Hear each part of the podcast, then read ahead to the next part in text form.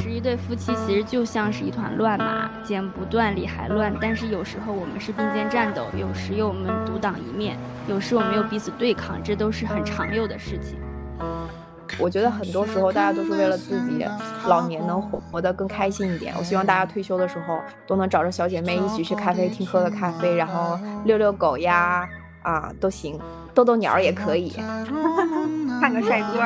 啊，看看帅哥，可以可以。嗯，我后来因为就是你你们俩在说那个装腔嘛，我就去看装腔的时候，发现唐颖在飞机上刚出现的出场的时候，他在飞机上拿的那本书是萨利萨利鲁的，对对。我们要经历什么才会变成大人？要为平凡所困，要为世故抱歉，要习惯披星戴月的重复，要知晓脆弱，但能抵御来日变幻。韩孝周演的这个角色，在小时候就跟这个小男主说，就是超能力算什么，同理心才是一个人真正的能力。他不是说就是会有什么什么大起大落这种，就是呃，当人面对这个自然的这个法则，呃，你去怎么去接受自己的身边人或者是你自己的生老病死。我觉得给唯一一个触动我的点，就是我真的觉得他们真的。像一群动物，回归原始。呃，我看完就是三季之后，我也觉得和网友所说，就是把大 S 家庭比喻成这个卡戴珊家族，我觉得还是有本质的区别。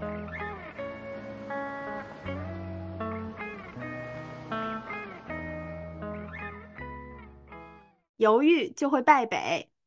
爱也永不后悔。大家好，欢迎大家来到《解放日记》，亲爱的听众朋友们，那个我是向姐，Hello，大家，我是如姐，大家好，我是勾姐，欢迎三位姐姐，人家自己欢迎是吧？啊，是是是，我就是咱们的那个氛围组，对，就是好快啊，二零二三年就是一转眼就来到了十二月了。嗯，又是一又是无所事事的一年呐，啊，又是什么都没干成的一年呐，嗯，就是呃，我相信就是大家最近的那个手机里的各种 app，应该就是都会有各种那个年度的盘点，嗯，年终总结，对，年终总结，就比如说今年飞了多少里程，是吧？听了多少歌，点了多少外卖啊？买了多少东西，花了多少钱？花了多少钱？嗯，拜了多少家？嗯，就是当这些数字和种种的故事串联在手机屏幕的时候，其实二零二三年这一年的许多的思绪都飘到了我们的眼前啊。那么从本期开始呢，我们解放日记也将推出我们二零二三年度的这个系列盘点。对，我。我，你们你们俩就跟不知道似的，我俩跟猴一样，那 low，猴猴如抠抠猴，我就是猴变的啊，可以的，行，嗯，那么我们会围绕三位猴姐眼中看到的。啊，耳朵就是听到过的，然后来聊一聊自己的感受，然后可能这些感受呢，呃，有一些会是很热血的，很让我们热泪盈眶的故事，以及给我们颅内高潮体验的这种作品。啊，希望通过我们的这些分享和总结，来陪伴大家度过我们二零二三年最后的尾巴，然后再一同陪大家去迎接充满未知但是又指日可待的二零二四年。哦，鼓掌鼓掌！哎呦，这总结说的好呀，是有精心准备的。嗯，好吧，那我们就话不多说，然后我们本期就围绕姐姐们在二零二三年看过的电影、影视剧还有综艺来聊聊咱们心中的这个年度佳作啊，咱们给评个奖，就是啊，你们现想名儿也行，或者是得给给给个奖，就主办方就是解放日记。然后我们的奖品呢，就是口头奖励，口头。连你现在连饼都不画了，直接就口头奖励，不画了。这个奖励，这个证明我们的这个各个作品的那个品味非常之高，能打动我们的姐姐，是吧？嗯，也算一个什么安利项的，对吧？这种感觉有点像对作品的大不敬。嗯，行，那我们就先进行这个电影单元的这个分享啊。我们有首先有请谁呢？你怎么这还卖关子呢？我们首先有请，呃，我认为就是在这个影视剧涉猎方面啊，我我们仨应该专业视角的一位姐，嗯，抠姐，没有没有没有，来吧，来吧，什么都看的，嗯，来给我们介绍一下他心目中的这个年度的电影作品。好的，嗯。对，那个大家好，哎呀，不用不用自我介绍了，我怎么感觉你像来论文答辩的？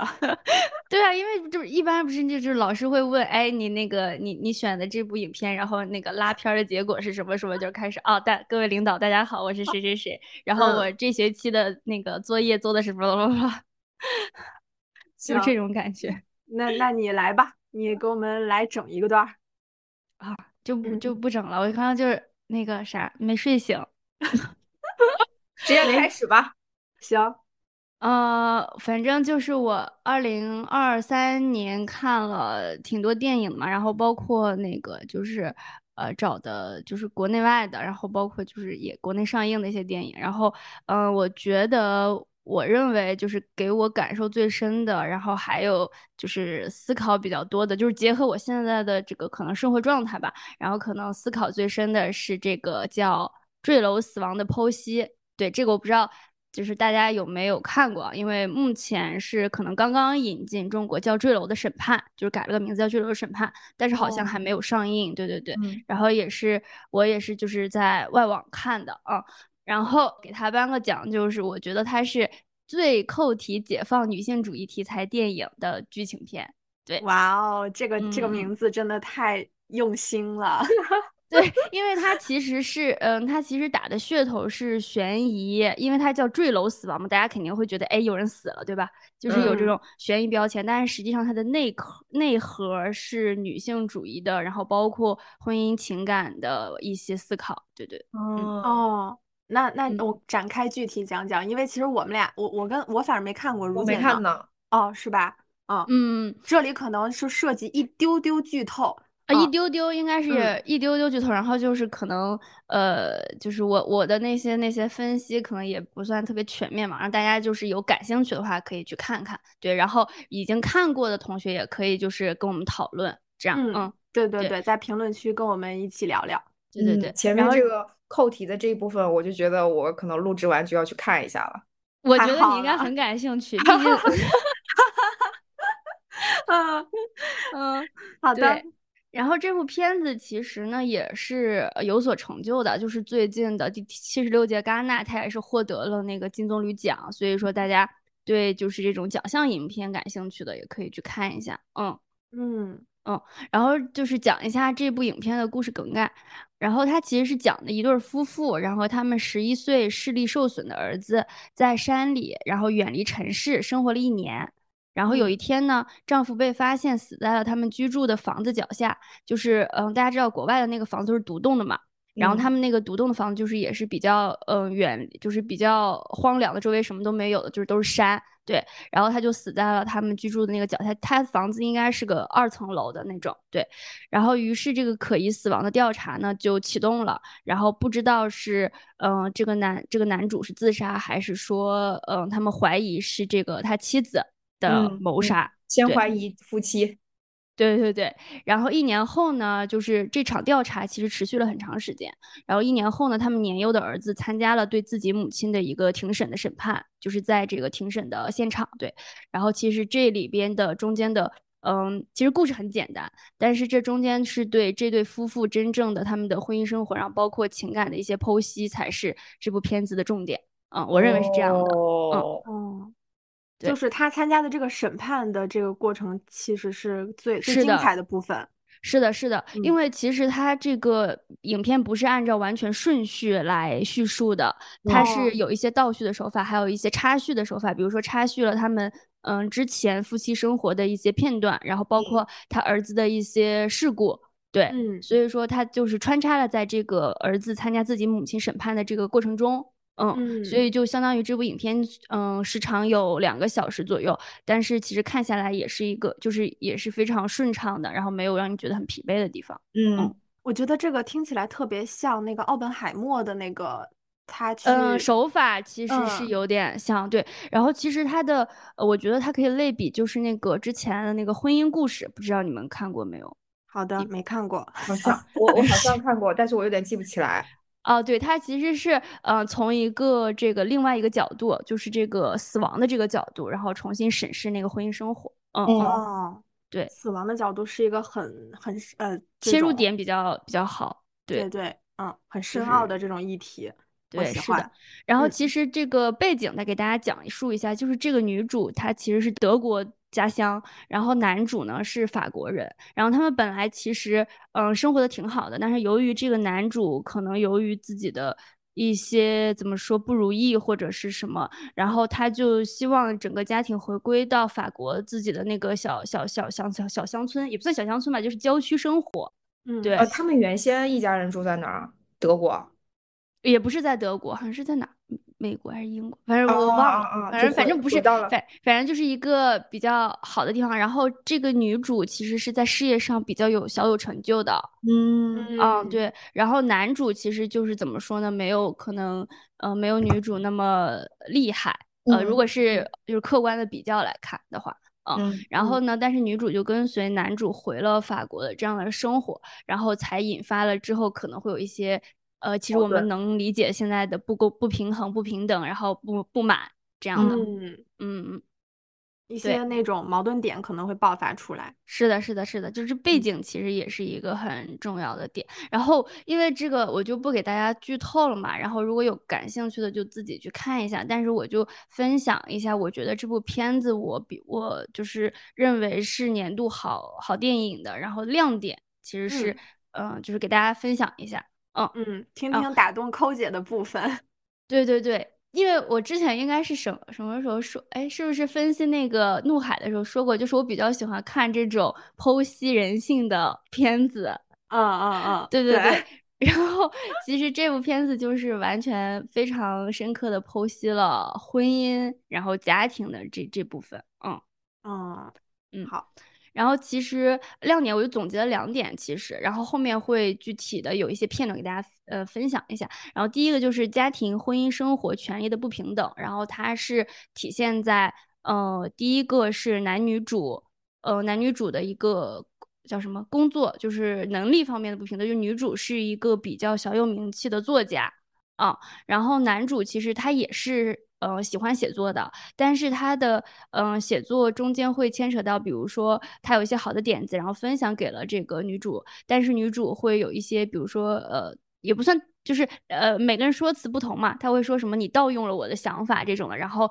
嗯、呃展开了一篇新的一本书，然后但是你却是盗用我的想法，就是他们中间的矛盾点会由此展开，嗯。哦，嗯，对嗯，然后还有就是，其实，嗯，刚刚那个概述的提到了，他们十一岁视力受损的儿子，其实是因为在男主带孩子的期间，他的疏忽，然后造成了这个儿子的视力受损。嗯，哦，嗯，对，这好大的矛盾点呢。对对对，就孩子的这个受伤，是的，就是嗯会引发，比如说，呃，儿子是儿子出事了之后，比如说这个女主就呃有一些出轨的因素，然后还有比如说女主就不跟男主那个爱了什么这种的，哎哎，就是后面会有一些 M L 了，啊，对，这不能说是吗？没事儿，可以，你就你就缩写吧。嗯，对，然后就有性生活这样的是可以说的吧？没有性生活，就是啊，他，对对呃对，这么这么就是学术表述 应该他可以。他跟 他跟男主，他跟男主没有性生活，但是他觉得那个自己的这个性方面还是需要得到满足，然后可能就牵扯到出轨相关的事情，然后这一点也是在法庭中揪住不放的一个点。嗯，就是他他其实在报复男主，对吧？他不是他他怎么说呢？他呃，真正剖析这个女主，他也不是说他报复男主，他只是需要自己得到满足，他只是觉得这个男主把他的儿子弄弄成这样了，然后我不太信任你之类的，所以就有有一这方面的那个啥，也不算纯是报复吧，我觉得。嗯，嗯，就是把生活各个方面的事情都放大了，因为这一件事儿。是的，然后这个放大不仅仅是，呃，不仅仅是就是女主的心情，就是这种思考的放大，它可能被法庭的审视，包括调查员，然后包括他们的心理医生，然后其实都是被放大了。对，然后这个接下来我就会讲一个，就是，呃，其实这件事情概述下来，呃，是一个怎么说呢？是一个很简单的事件嘛。对吧？然后，嗯，其实不同视角下对这一段事情的描述，其实都是真实的，但是呢，又很摇摆模糊。在不同的立场看这个问题，他每一个人的就是这个这个事情的动机就变得不一样了。嗯，都有可能是值得被原谅，是吗？嗯，对。然后就是。就是每一个人的立场就会觉得，呃，这个母亲是真的。其实，在看这部片子的时候，我在前半段一直都觉得是这个母亲杀了她她丈夫。丈夫，嗯，对。然后，其实到最后的时候，才会才会慢慢的通过，比如说他儿子的表述，然后呃一些其他表述，慢慢的揭开，说，哎，那确实可能这个男主有一些自杀的倾向。嗯嗯嗯嗯嗯嗯，就是有有四个版本的对于这件事情的剖析，然后呃没有看过这部片子的，其实我就大概可以讲一下，然后你们俩也可以听一下，然后看看有什么思考，我觉得还挺好玩的。嗯嗯，第一个就是多视角是吧？对，第一个就是庭审的版本，庭审的版本其实是呃就是受害人隐居了这个法国山区嘛，然后经济压力选择自就是这个男主翻修了自己的房子。然后在某天独自进行修缮工作的时候，突然坠楼身亡。然后这个就是相当于我觉得是比较客观的一个阐述。嗯。然后关系呢，就是受害人的妻子，就是这个女主有是一个小有名气的作家。然后两个人在照顾家庭、人生选择还有写作事业上，其实都是有一些些的竞争小关系的。对。然后因此，受害人的妻子其实是关系比较紧张的。嗯。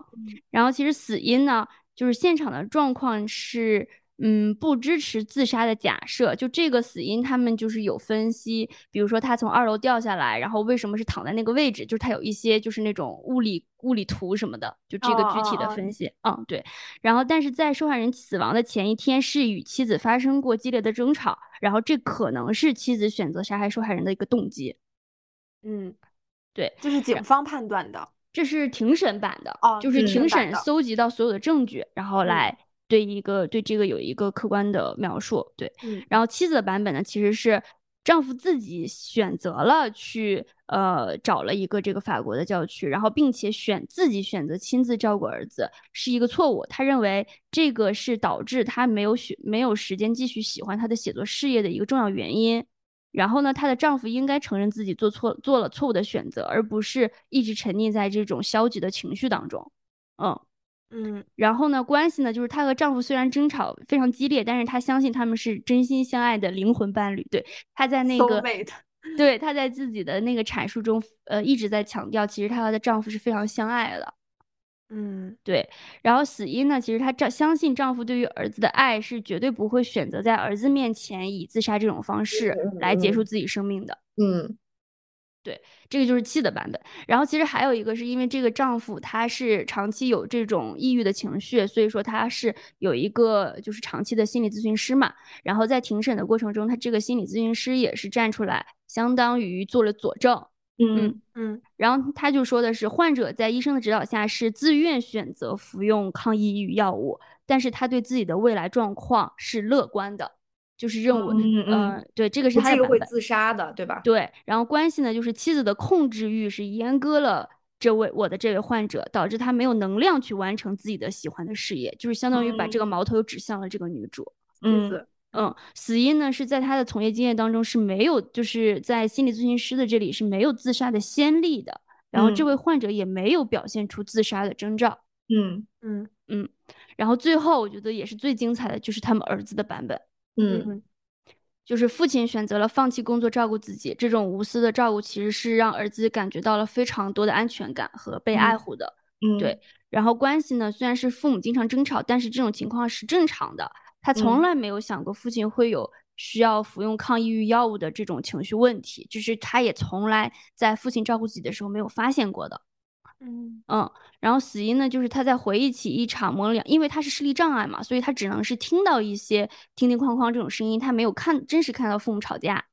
嗯，所以他在回忆起这场，就是嗯，这场他们父母虽然争吵的这个过程当中，但是儿子选择相信，就是母亲是没有理由杀害他父亲的。呃，就是而且并且是他在跟他父亲独处的过程中，有一个有一部场景是他父亲开着车，然后跟着他儿，就是跟他儿子讲述说，人可能总有一死，然后或者有呃，就是呃有这种就是未来的生活怎么样，就是有这方面的讨论。然后在他儿子回忆起这一场模棱两可的父子对话里，他是觉得父亲对自己有这种隐晦的诀别之情，就是觉得哎，那我父亲可能会自杀。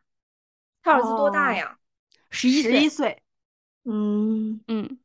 十一岁。其实我觉得，就是这部影片，就是如果真的能理解每一个人在这中间的一些，呃，情感纠纠，就是没有那么确定性，然后其实是非常精彩的。嗯，就没有一个结论，大家都是站在自己的立场上去考虑这个问题。对这件这部影片，虽然说就是他们庭审的版本，就是由于儿子在这个佐证的时候说了这个父亲。我觉得父亲跟我有一场这个类似诀别的对话，所以所以这场庭审其实胜利了，他母亲没有就是被审判嘛，他母亲就是呃获得了自由，但是他母亲最后一个镜头说，我并没有得到释然，嗯嗯，对我并没有觉得。这是一个真正的成功，所以说我就是这个还就是他是谁杀的这件事情其实并不重要了，嗯。嗯。嗯。而且这个时候，我觉得对于呃看过这部影片的人来说，可能在自己的心里也会有许多答案。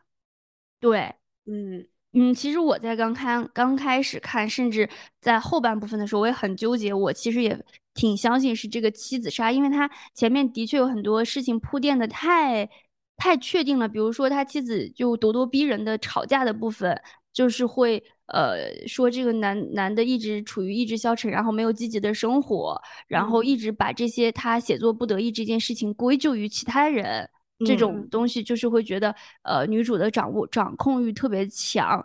然后，但是我又觉得，在后面的那段时间，他没有理由去把他推下楼杀了他呀，就是 非常的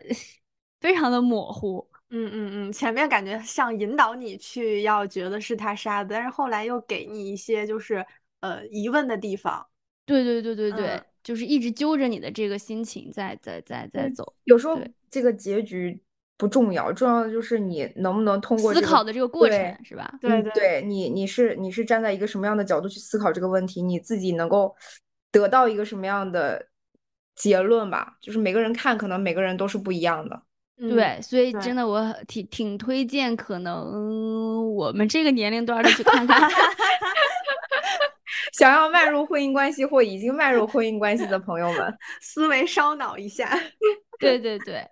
然后然后第二个第二个第三个点就是我简单分享一下，我觉得这个比较好玩的视听语言手法吧。就是我说过这个女主是德国人嘛，然后其然后其实她在庭审的过程中，包括在警察调查的时候时候是不允许说自己的母语以及英语的，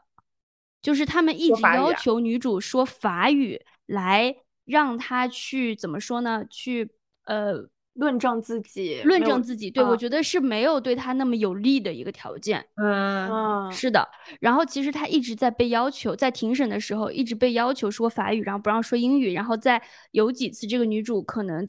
急于去力证自己不是杀害丈夫凶手的时候，一直在提问说：“我是否可以用英语表达？”嗯，对，其实我觉得英语其实是女主最后的防线。然后，嗯，最后的时候就是在有一段的时候，她是用英语表达了。我觉得这个这种这种语言的转换也是这部片子挺挺有趣的地方。嗯嗯嗯，对。哎，他们这也算不算是一种跨文化家庭？嗯，算吧。但是我觉得那个都很正常吧，他们都是欧洲嘛。对，我觉得对，差不多吧，应该。嗯，OK，对，嗯。然后还有就是中间的一些插叙的手法，然后包括呃男主和女主最精彩的吵架片段，我觉得就是呃可能这个它就是它其实是一个证据，证明女主有这个怎么说？女主有这个情绪激动的片段，然后就是在男男主死的前一天晚上，他们有这个激烈的争吵。然后这部分其实是在庭审的时候，由这个他叫就那个红袍子，不知道应该叫那个法官吧，然后就点出了这个证据，然后从他的叙述中，然后逐步过渡到呃音频，然后逐步过渡到这个他们俩真实吵架的这个画面。然后以及他会反馈他儿子在庭审中的表情以及反应，我觉得就是非常精彩的一一个片段。嗯，哦，这个转儿子第一第一次正面能够听到他们真正吵架是什么样子，是吗？是的，对。其实他儿子是有点有点回避性的，刚开始的时候是有点回避性的，说我父母是争吵过的。嗯，因为他并不希望他妈妈被抓进去嘛。嗯嗯嗯。对，所以反正这个我觉得还 挺有意思的，就视听语言的这个方面还是还是非常不错的。这部片子做的。哎，我有一个问题啊，就是就是聊刚好聊到就是这个小男孩儿，就是你们觉得呃，就是做如果作为父母的话，吵架需要当着孩子的面吗？嗯，现在的肯定是不当着孩子的面会比较好。嗯，但是你不得，但是你又不能认为孩子是个傻子，他什么都不知道。嗯，对，就是就是我我你当你刚才在描述这一段的时候，我当时就在想，就是父母的最真实的婚姻生活的状态，呃，就是说只是给孩子呈现出就是呃如胶似好的一面，对好的一面，那不好的一面就是说。就是因为可能这这么听下来，就是这个小男孩以前都不清楚自己的父母其实是有争吵的，或者是说在婚姻生活当中有一些不好的呃景象出现的。但是当当他突然一下子在这种庭审现场接收到这个信息的时候，我觉得他心里可能也会呃怎么讲很复杂，难以接受。他会质疑啊，他会质疑自己的父母是真的很相爱吗？很很相爱吗？甚至于说爱到这个孩子，他可能会不会想说？父母的恩爱都是假的，那他们爱我是不是是是真的吗？嗯，抠抠的意思不是说就是他是在回避嘛？就是这个小朋友其实也是知道，他其实听到了他父母在争吵，对，然后但是他为了保护他，他是为了保护他的母亲，他他没有在第一次在呃采访，就是在就做做笔录的时候说。哎，有这样一段，他还是很模糊的把这件事情带过去了。但是这段这个证据是警方找到的嘛？然后是在庭审的时候放出来了。然后他其实就会中间有一些儿子的镜头，就是在现场的镜头。而且这个儿子也是要求自己希望去参加这个庭审的。嗯，明白明白这个情节我明白。就是 anyway，反正我就是有这么一个疑问。如果就是大家听到这也是一个很很很大的课题吧？就是对对对。就是父母是怎么跟孩子有，就是怎么去传达给孩子说我们真实的一种情感状态。哎，这个真的因为你在一个家庭里面，他是一个家庭的成员，你你作为父母，你不可能百分之百装出来恩爱，你肯定是有摩擦存在的。你你怎么去把这个摩擦去表现出来，能觉得降低对孩子的伤害？这其实还就是就像扣一扣说的是一样的，就是一个课题。就是或许，嗯，或许你一直隐藏，到最后给他一个致命打击，还不如在相处的过程当中去告诉他，任何一个人，任何两个人去相处，可能都是会有矛盾点在的。那你可能就是要相互去沟通、去交流、去解决问题嘛。然后，比如说真的，嗯，比如说我的父母啊，如果真的是走到最后，比如说他们争吵或者怎么样，都得不到一个嗯解决的话。对，就是如果他们也是想要，就是去离，就是两两个人去不不再组成家庭，其实孩子也是能在这个过程当中理解的。嗯，我我觉得最可怕的就是那种突然一下子，对，突如其来的，对对对对对，就是明明感情没有问题，然后我小朋友也认为一直没有问题，那突然一下子两个人说就没办法生活在一起，我觉得这种事情还是比较。打击，对对，嗯嗯，因为我觉得中国还是有很多呃，就是父母吧，可能比较传统，就是经常我们能听到什么孩子高考之后，父母一下就离婚了。所以我觉得这个就确实怎么说呢？嗯嗯，有一点像我们的这种这种这种现象，但其实没必要完全是按照这种，嗯，因为孩子真的，就像我说，孩子不是傻子，他们 对他。连小猫小狗都能感受到你的情绪，更更何况是一个小孩了。我觉得，嗯，还是嗯要尊重他们吧，就是是还是真诚嘛，就是彼此真诚的去相成处。当成一嗯个跟自己一样的人，就是人去对待他就好了，嗯告诉他一切都是可发生的。嗯是，其实这个就是我觉得就是我最后对这部影片有有几句这个女主的金句，然后其实嗯我就分享给大家啊，嗯嗯就是她说，其实这个用英文说就非常好听，我翻译中文给大家说。嗯 对，她就是说，有时有时一对夫妻其实就像是一团乱麻，剪不断，理还乱。但是有时候我们是并肩战斗，有时又我们独当一面，有时我们又彼此对抗，这都是很常有的事情。Samuel 有可能就是，嗯，照这个庭审官的描述去看待事情，但是，但是他说的事情就一定是真的吗？就是就是他觉得，就是说小孩子，嗯、是会按照正常客观的事情去看待事情，但嗯是你说的就一定是真的吗？嗯嗯嗯嗯，我觉得这个就是很引发大家思考的吧，就是可能有孩子的可能更理解一点啊，我现嗯在你说完就是他这个什么最后一定是真的吗？这句话我有一点头皮发麻，我就有点想看看这部电影了。对，嗯 反正我觉得就是这部这部片子有嗯评价有好有坏嘛，也有人嗯说它内容过于简单了，因为就把就是只有这一件简简单单的事情，嗯，然后也是套了一个悬疑的噱头，然后可能让大家去更有好奇心。但是我觉得这是一个把婚姻关系讲得非常透彻、非常明白的一一部剧情片。嗯嗯嗯好的，我们对抠姐介绍的这一部，这个叫什么？最扣题解放主呃女性主义题材电影。嗯，真的，其实我听完了之后，我我现在已经有这个想结束了就去看这部电影的这个想法了。嗯对，嗯是的，下午马上安排上，嗯，你可以跟你老公一起看，我百分之百会跟老公一起看的。你们俩就争吵，到底是谁杀了谁？你到底怎么想的？那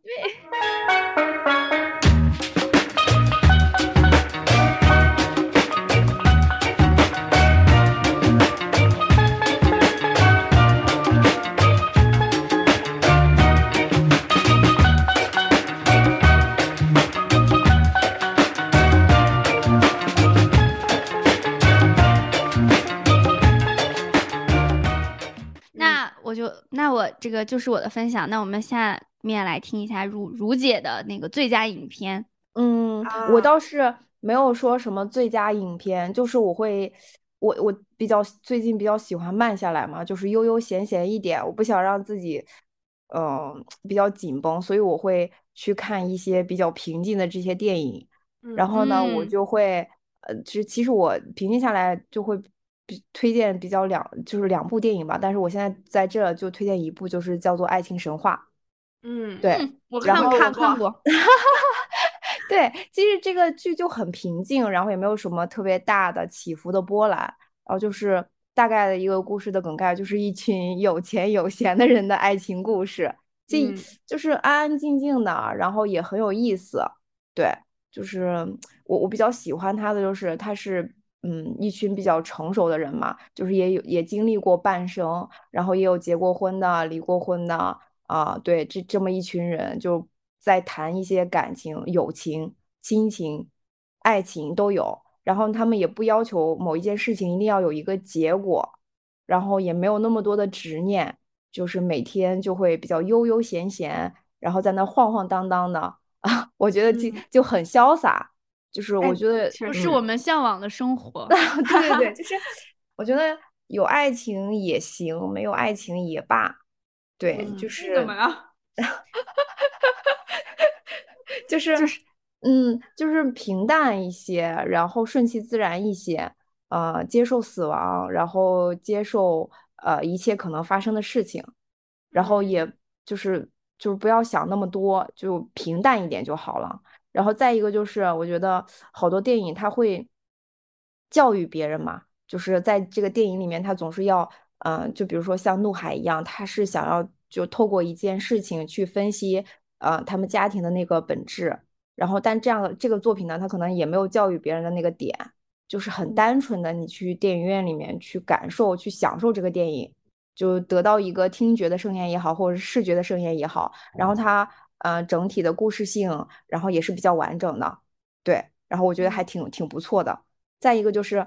大家可就是对上海，就是大家都很喜欢上海嘛，就透过这个影片。也可能就是感能感受到上海的一些小资的生活，然后去听听上海话呀，然后感受感受上海的小腔小调这样子，对。然后还有一个就是我其实挺喜欢它里面的配乐的，就是有诙谐，然后也很有品味，然后听就是听下来也会心情比较呃安静，对，安静，对。然后就里面有一首歌叫做《吞吐》，就是我以为它是。国外的音乐，然后没想到它是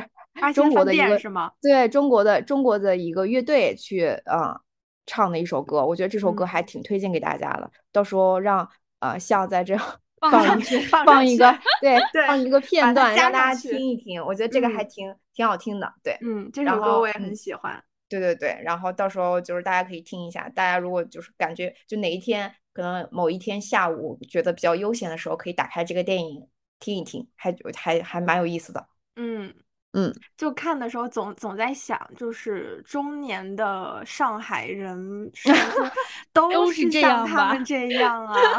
嗯，其实其实就是有时候聊下来嘛，就是跟一些上海人聊下来，确实他们还真的挺有钱有闲的。然后有一些呢，就比如说你去认识的上海的本地的人，他可能就是很早之前家里面是。呃，有房子的，然后那房子现在其实都是在出租的，就他们可能有有收入嘛，有稳定对，有稳定的收入，所以不需要他们去挣钱，所以他们很很早就可能自己去投投资啊，或者是自己干点什么咖啡店呀，然后或者是就是就是去嗯街道里面去当那个就是公务员，然后但是平常都会参加一些公益活动，然后什么社区里面去捡捡垃圾，然后就是。或或者是去那种那个教小孩的地方，就是学艺术的嘛，然后来教教小小朋友，比如说弹琴之类的这些，就是每天生活还过得挺滋润的，嗯，很充盈的感觉。对，就是他们已经不再追求金钱了嘛，就更多的是追求自己精神上的愉悦，然后也不需要说我多累，然后也不需要我说挣多少钱，就是我自己怎么开心，我就去干那件事情。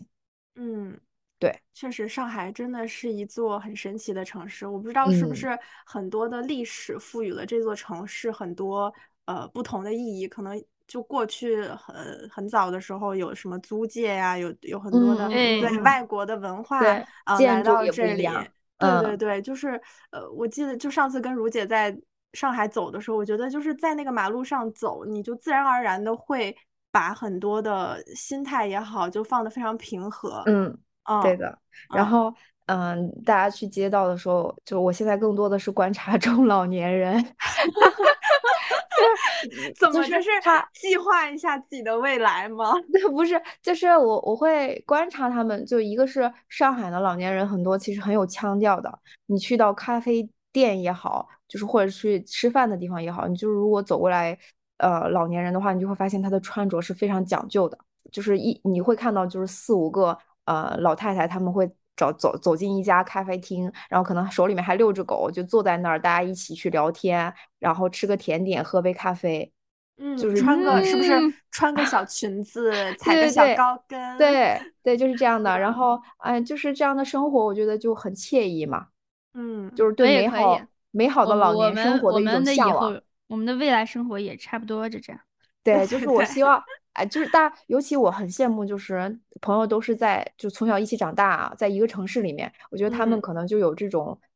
比较优厚的这种条件嘛，可能就是在上海，然后呃三四十岁可能就是认识了，然后一直到五六十岁还能一起出来一起吃个饭啊，喝个咖啡啊，我觉得很有意思。就而且我还能在路上看到拿那个奶茶的，就是情侣，就是手手牵着手，你知道吗？我觉得这种生活就很有意思。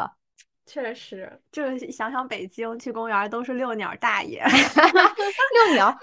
遛鸟也是一种情调，可能他就是在也不是对大爷的大不敬啊，就是确实是一种那个反差。对，就是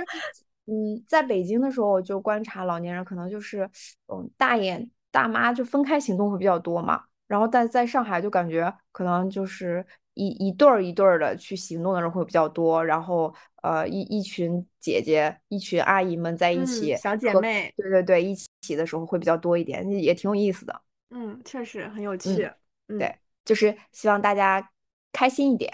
好的，都能过上这种的这种中老年惬意的生活。就希望大 家，嗯，就是现在在努力奋斗嘛，然后。也，我觉得很多时候大家都是为了自己老年能活活得更开心一点。我希望大家退休的时候都能找着小姐妹一起去咖啡厅喝个咖啡，然后遛遛狗呀，啊都行，逗逗鸟也可以，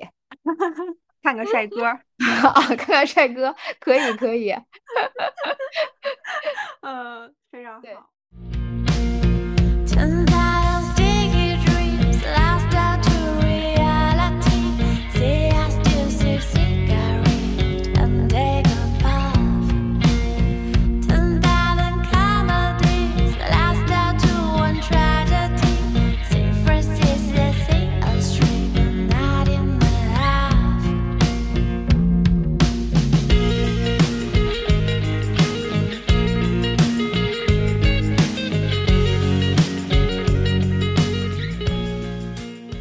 我的分享就就是这些，好的，那就我来接力。那么我今年的这个，我我来接力。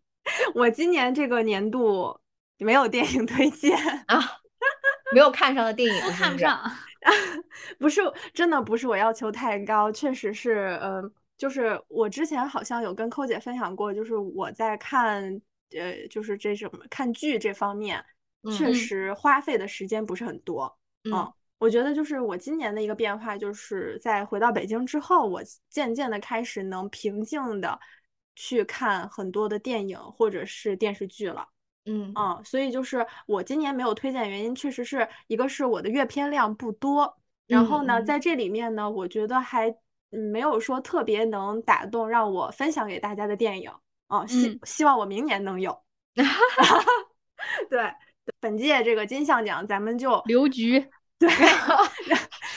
哒哒哒哒哒，转向转向我们影视剧，OK，影视剧这里我就有了，来了来了。对，影视剧呢，我给大家推荐一部叫做《Normal People》，就是正常人。非常喜欢。嗯，对，呃，就扣姐看过，不知道如姐看没看过？没有，没有。对，就是这一部剧呢，就是嗯，它其实是讲的。呃，两个在高中的男女同学，嗯，一个叫康奈尔，一个叫玛瑞娜，呃，玛瑞安。然后他们是生活在爱尔兰西部的一个小镇，然后他们是在呃高中的时候是同学，然后一起长大的。在高中的时候，其实康奈尔在学校是备受瞩目的，就是那种风云学长。嗯嗯，男生，男生对。然后女生呢，则是被大家视为这种怪人，因为她。呃，时常喜欢独来独往，然后在呃课堂上可能还会顶撞老师，然后顶撞完了就直接就走了的那种性格啊。这有点像那个那个谁的那个电影，谁？那个安妮海瑟薇演的一部电影啊。然后这个女主跟年轻时的安妮海瑟薇很像，很像。安安妮海瑟薇那部电影叫什么来着？十什么？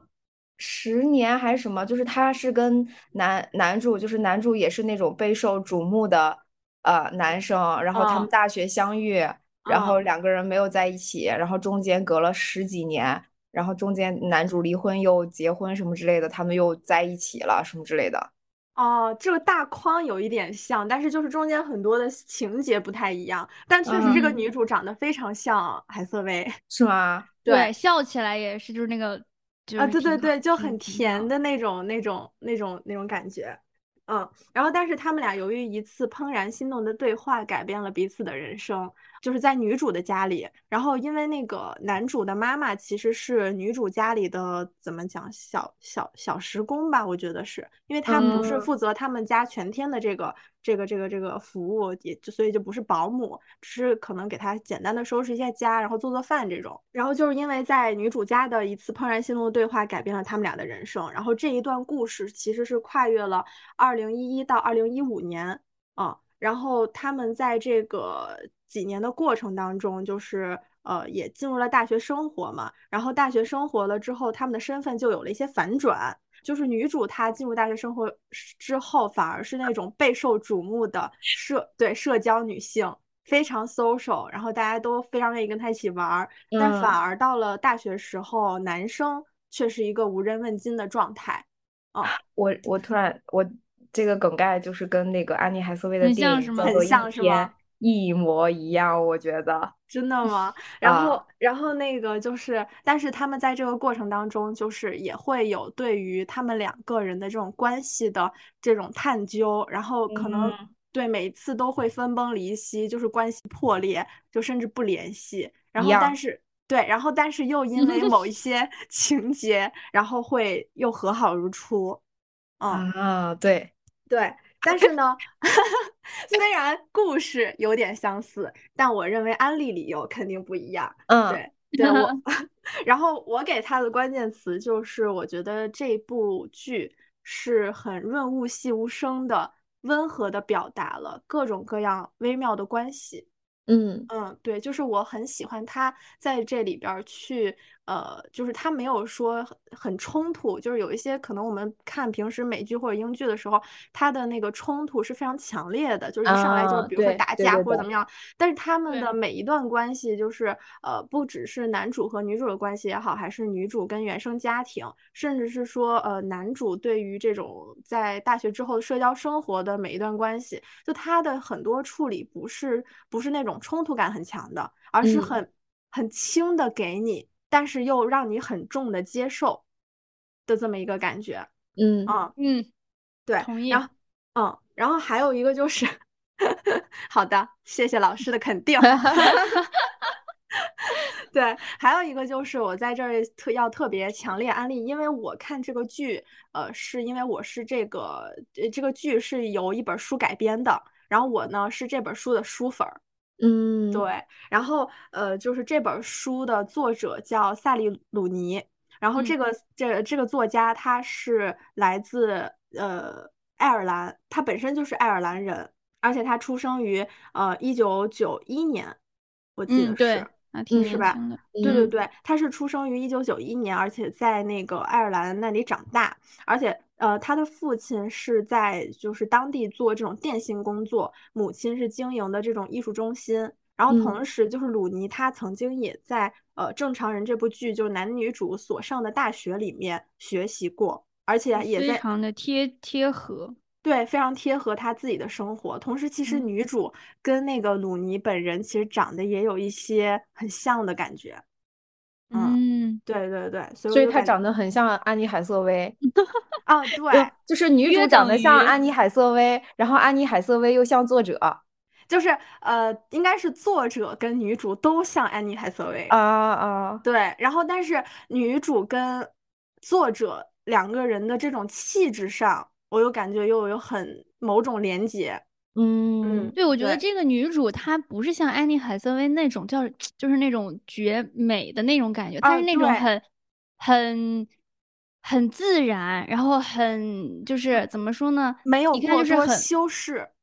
对，然后又没有过多修饰，然后就是很很裸自然的那种很裸的自然美，对，裸感美，裸感美。对对对对，确实就是裸感美。然后我当时那个就知道这个作者，也是因为我就是在二二年的夏天的时候读了一本他的书，呃，叫做《美丽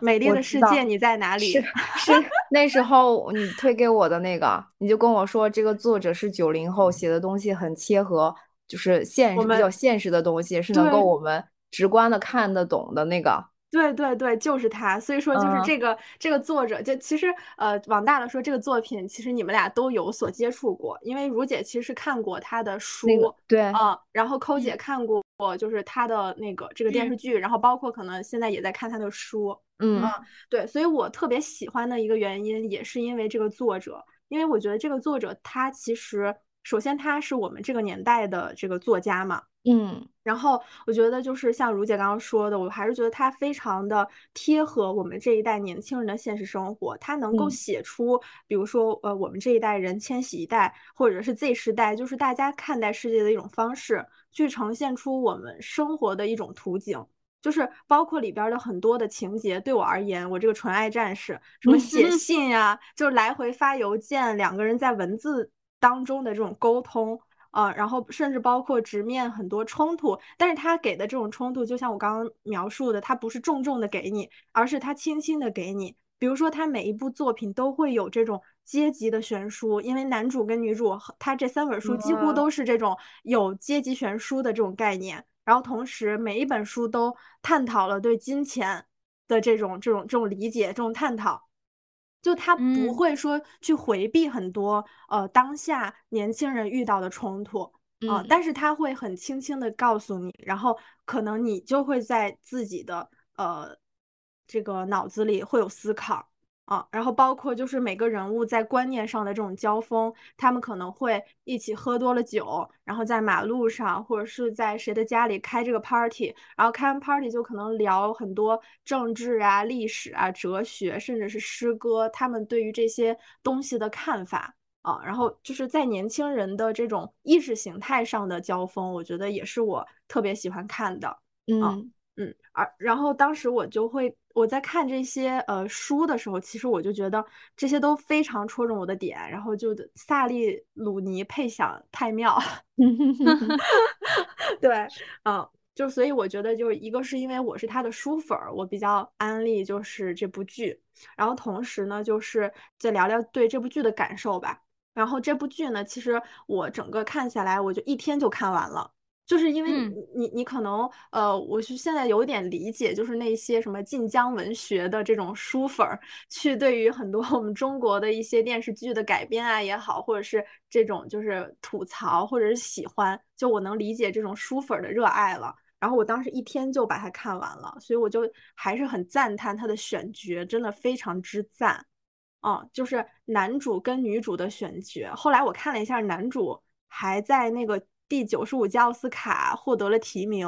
嗯，哦演的电影是吗？对对，演的电影真的演的也非常好，然后整个那个画面的那个色调，然后包括导演，我觉得哎，真的完美，就很细腻，而且就是有一种那个呃爱尔兰旅游宣传片，哎对，就是每好的每一幕都是。就是每一幕都可以截图当那种壁纸的感觉啊！对对对，而且就是给你一种真的就是你觉得呃，我们听到别人讲或者说自己看到说呃，北欧特别的悠闲，特别的 chill。然后当你真正有这么一部很爱尔兰的剧呈现在你面前的时候，你会发现确实如此。嗯嗯，就是他们的那种，虽然他们呃可能现实生活也一地鸡毛，可是不影响他们的那种。人呈现出的精神状态，嗯嗯，对，然后还有就是说，嗯，包括他在这个影视剧的改编上，对于书中的一些呃描写也好，他没有做特别大的改编。我觉得就是对书粉来说，就是他呃几乎把很多的那个重要的剧情都影做了影视化的呈现，也没有说把它改掉，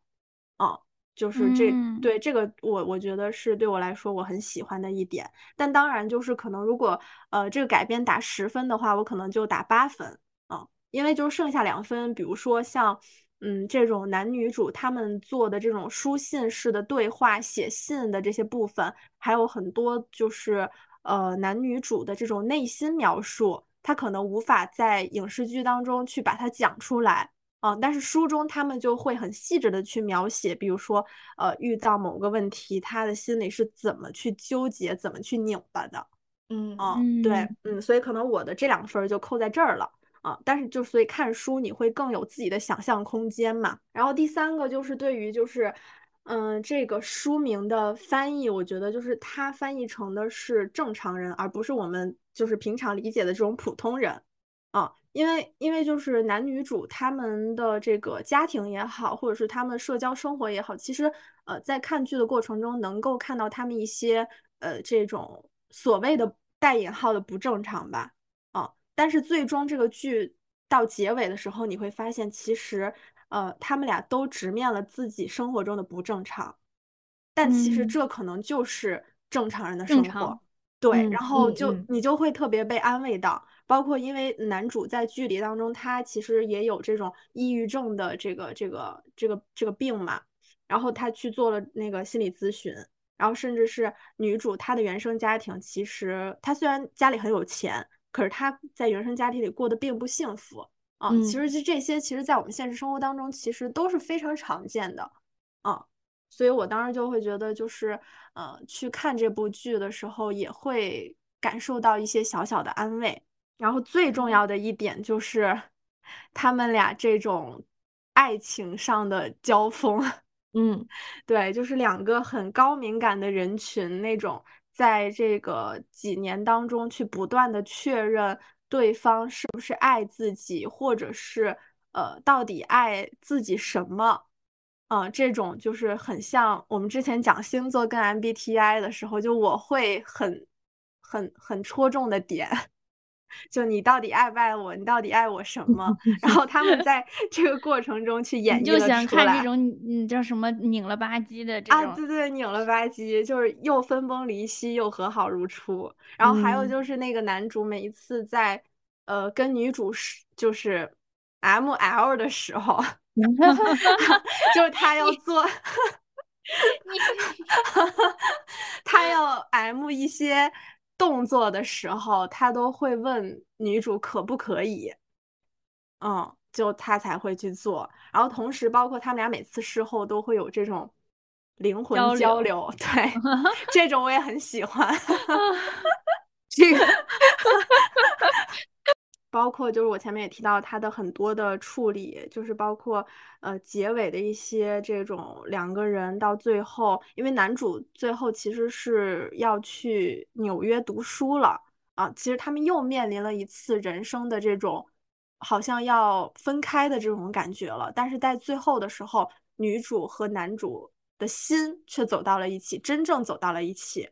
啊，所以我特别喜欢，就是包括呃书里当时写的一句话是这么描述他们这段关系的，说的是这些年来他们就像一盆土中的两株植物，环绕彼此生长，为了腾出空间而长得扭扭歪歪，形成了某种令人难以置信的姿态。但最终，他帮助了他，他让一种新的人生成为可能，他可以永远为此而欣慰。嗯。就我当时就差点热泪盈眶了，戳中你心，对，戳中我心，所以我就给大家安利这一部英剧吧。就是这部英剧其实二零二零年好像就上映，就是就上线了，播出了，嗯，对，播出了。我是因为就是先看了这个书，所以立马就去看了这个剧。我觉得嗯酣畅淋漓，就是很推荐大家。对，嗯，还哦还有一个就是。呃，我后来因为就是你你们俩在说那个装腔嘛，我去看装腔的时候，发现唐颖在飞机上刚出现的出场的时候，他在飞机上拿的那本书是萨利萨利努尼的，对。对，是另一本书叫《聊天记录》，这个我也看到了，嗯，咱们就是说可能也装了一次枪，对，嗯，就很安利给大家，这个就是我。今年二零二三年度推荐给大家去看的一部电视剧，嗯，不过确实这这个就像这个向姐分呃分享的这部剧，我是我是两两年前看的，对吧？就他我当时就上线了，我当时还是可能在另另外的一个生活历程里，我觉得很好，现在可能 太美好了，是吧？你现在就是生活掺杂了许多那 个，对我现在就是坠楼死亡了。哦，对，所以其实你大家可以感觉到，就是我们其实也在人生的不同阶段里面，嗯，可能我们在不同阶段，就是确实是会喜欢不同的作品。对我感觉如姐就是已经中老年，看透了，看透了。下回我给大家推荐哪吒吧。推荐那个《熊出没 》大电影，熊大，笑死我了。嗯，确实，不同阶段大家可能就是呃推荐的不一样，然后大家也可以按需自取。啊，对对，像还在追求美好的爱情当中。是的，是的，是的，是的。那你先别看我我安利的那个了，你先。哎，不行不行，我也喜欢看。我最近发现，因为我最近新开了一本这个侦探小说，我发现就是看书真的是可能你自己的想象空间会更大吧。是是是是是，对的对的对的对的对的对的。然后，然后我看侦探小说的时候，竟然有点害怕。就是你会完全沉浸式带入那个那个里面，然后你就会想，哎呀，这还是怎么样？尤其是写的好的那种。对，然后然后我就感觉在跟着警察在破案，然后我但是因为他破的那个案吧，就是挺挺真的挺恐怖的，然后我晚上看的时候就就真的会那种鸡皮疙瘩，会害怕。那那我推荐你们看余华的那个《活着》，活着不是《河边的错误》。哦，这个我好像这个我好像听说过。就是就是你，当你看完这个河边的错误的时候，你整个过程当中，一直到你结束，一直到你睡觉，你就会发现你汗毛是立着的。嗯嗯，太害怕了，吓人啊！真的是。如果你们如果你们哪天想看的话，可以看一下。就是我我没有想到以那个他的作品有这么大的威力。就是当时我跟我对象看完，我们两个人都是那种就会觉得啊，天呐，为什么会这样？就是而且这部电影会一直到最后，你都没有办法去得到一个。他到底在讲述什么的故事？就我我都没办法给你剧透，没办法详细的跟你说。我跟你说完剧情，可能他表述的东西也不是这个剧情想要表述的东西。救命！余华老师不是快乐小狗吗？对对，电影去看那个电影就行。就是那个，虽然我不喜欢男主啊，但是这个电影真的不错。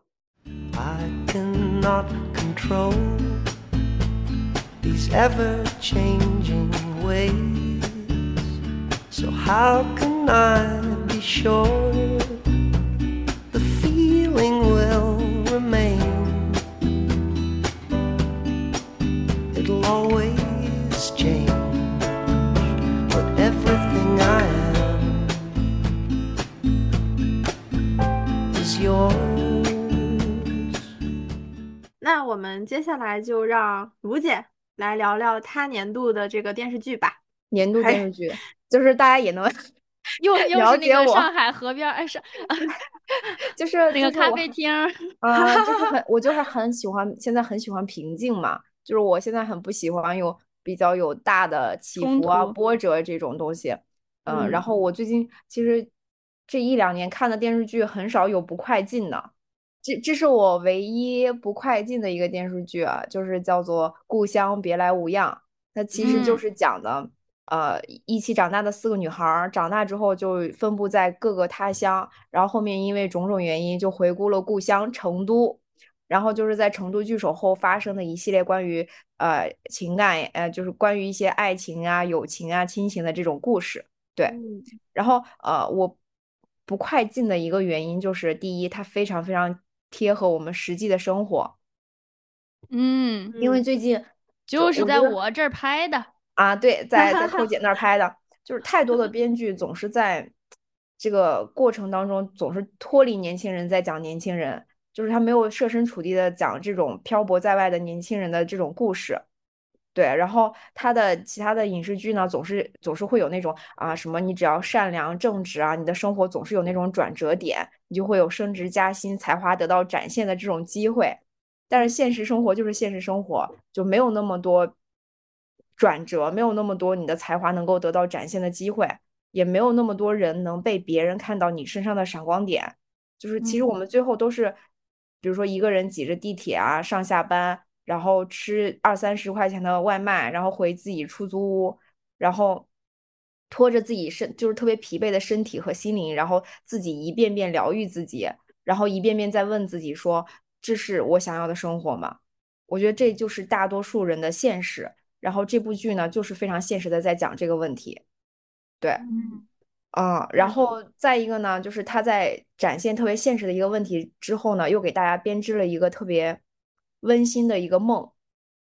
就是跟大家为什么喜欢那种回答吧系列，就是回答吧一九一一九一嗯对一九八八这个系列一样，就是大家都是非常喜欢这种温馨有爱的世界的，不管是谁。就是希望遇到这样的好的朋友，需要需要嗯需要遇到这样好的家人，然后也希望遇到这种好的爱人。这种人都是懂得自我反思的，然后都希望所有的问题最后都能够去得到解决。对。嗯，然后其实其实里面有比较戳中我的点，就是呃，张佩他早恋的这个心结其实一直存在嘛。然后在这个过程当中，一直他三十多岁，他父母从来没有反思过自己教育的这个问题。然后在是在张佩回到成都之后，嗯，又重新遇到男主，然后父母才开始意识到自己的教育其实是有问题的。然后在这个过程当中去给女儿真诚的道歉，我就觉得就是很戳我。对，就是我觉得这样的父母就很好，因为他们也是一直在成长嘛，我觉得还挺挺有意思的。然后我其实还挺喜欢成都话的，就是他们里面不是用了好多成都话、四川话在说话嘛，我觉得很有意思，很可爱。嗯 谢谢。成都话确四川话 确实，我我也听着也挺好玩的，对吧？还没学会呢。嗯，要得要得，中国通用性语言。啊，我觉得就很有意思，对，然后大家整个就是很温馨、很活跃，那些啊那个叔叔阿姨们觉得挺有意思的，打麻将啊什么之类的。哎哎哎，对。然后我为什么想要来推荐的最主要的一个原因就是，呃，就是十九集的时候，他们有在同学聚会之后，在那个广场跳高中的跳操，就是那个。雄鹰起飞，就是我们高中 老师去做跳操的这个这个这个镜头。全国第多少套广播体操？广播体操。他最开始的时候就是先给到大家的那个少年时代，就是他们找的演员也都是非常贴合于我们实际的那种。就大家在跳操的过程中，谁个谁是喜欢谁的，谁是就特别搞笑的，每个人的性格特点展现的非常的好。然后呢，整个整个画面都很开心，但是紧接着镜头一转。就聚焦到这每个人的当下，每个人的现实，没有一个人是没有遭受过生活的摧残的。然后，啊，就是我，我当时就已经就是热泪盈眶的时候，这时候他就有一个旁白，然后他就说：“他说我们要经历什么才会变成大人？要为平凡所困，要为世故抱歉，要习惯披星戴月的重复，要知晓脆弱。”但能抵御来日变幻。书本里讳莫如深的总结，远不如当下这漫长的课堂。而那些忍住的眼泪，在遥远以后，变成时间的珍珠，被浪花洗涤，重回少年的脚边。就是这段话，就是我当时听完我都不行了，我整个就是哭的稀里哗啦的。我还没看到十九集呢，等我 等我看到。对这个画面配这个旁白的时候，我觉得这个编剧是真正是我们这一代他去经历这些漂泊的日子之后，他给出的一个总结，就是你要为平凡所困，然后你要习惯披星戴月的重复。你少年时候那个意气风发、意意气风发的那个时代，那个那个时候的我们，可能长大之后就是。在这种现实的这种摧残之下，或者现实的这个生活里面，总会有一些，总会有一些脆弱，然后有一些呃生活带来的磨难，对，就是这样的，是我就很喜欢的，我觉得非常戳中我，是我觉得呃，我觉得可能到我这个年纪吧，可能二十多岁。二十多岁的时候，可能大家年纪对，就是可能二十多岁的时候，大家的感悟还不会有那么的深。可能真的你到三十岁左右，对对对对，真的经历过人生的一些曲折之后，你会对这段话有一个很深的刻的理解。对，很就是很 很认同。嗯，对，嗯。出走半生，归来仍是少年。对，嗯，不是他。他是不是和那个他乡的是一个一个团队啊？一个导演和编剧？这个我还真不知道，我没有没有去看。但是他中间，嗯，我就记得我当时看他乡的时候，就非常就有感触，就是那个周雨彤和周雨彤演的那个嘛，就是第一部其实就是讲异乡人的嗯剧集，这个感受是吧？对对对，我当时好像。就是在我当时就是看那部剧的时候，还是在北京，然后我当时就非非常有非常深刻。它主要讲的是职场嘛，啊嗯嗯，就是异乡人打拼的那个职场生活什么的。嗯哦，我觉得就就很真实，很真实。对，然后现在又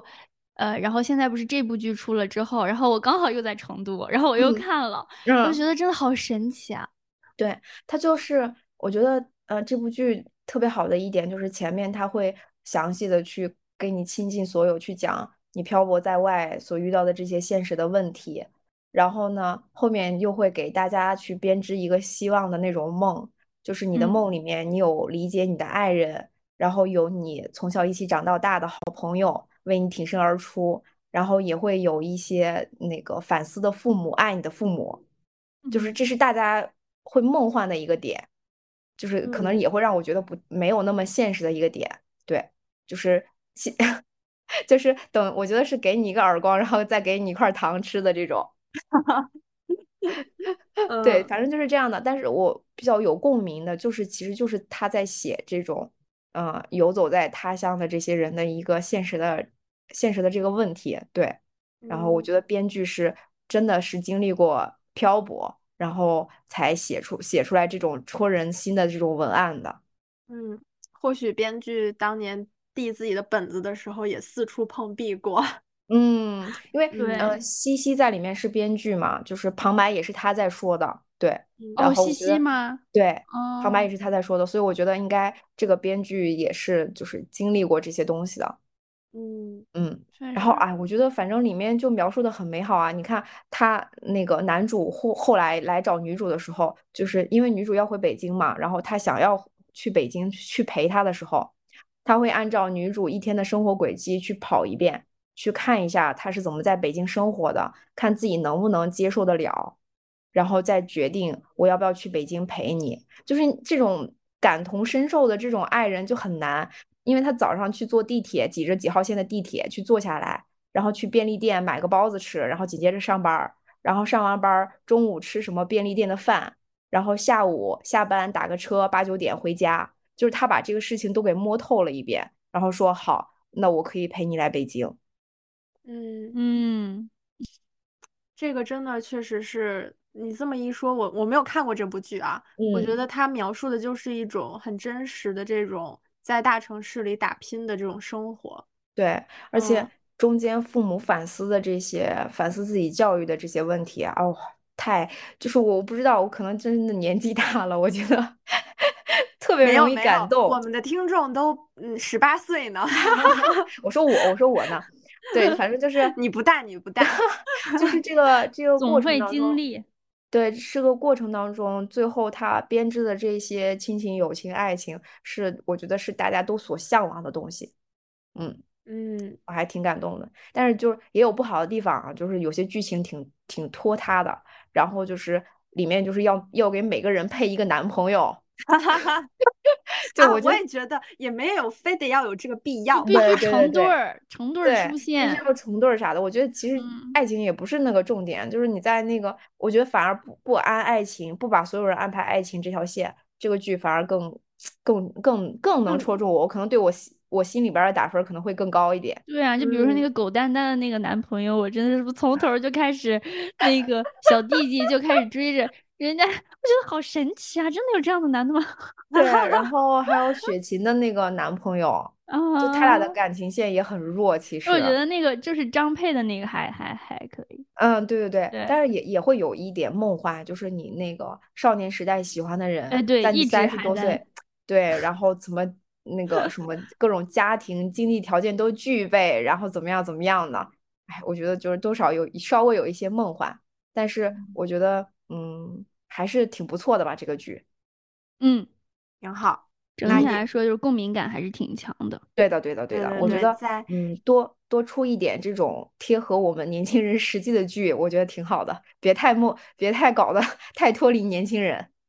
嗯嗯，因为我们的听众其实也有挺多这个在在北上广也好啊，或者嗯是甚至是对国外生活的朋友们，就是呃也可以看一看啊。嗯。嗯，那天夕阳透过枝桠扫射我，影子重叠，你追我赶，笑声变。那天脸斑驳，那天最后一面。那天天好，高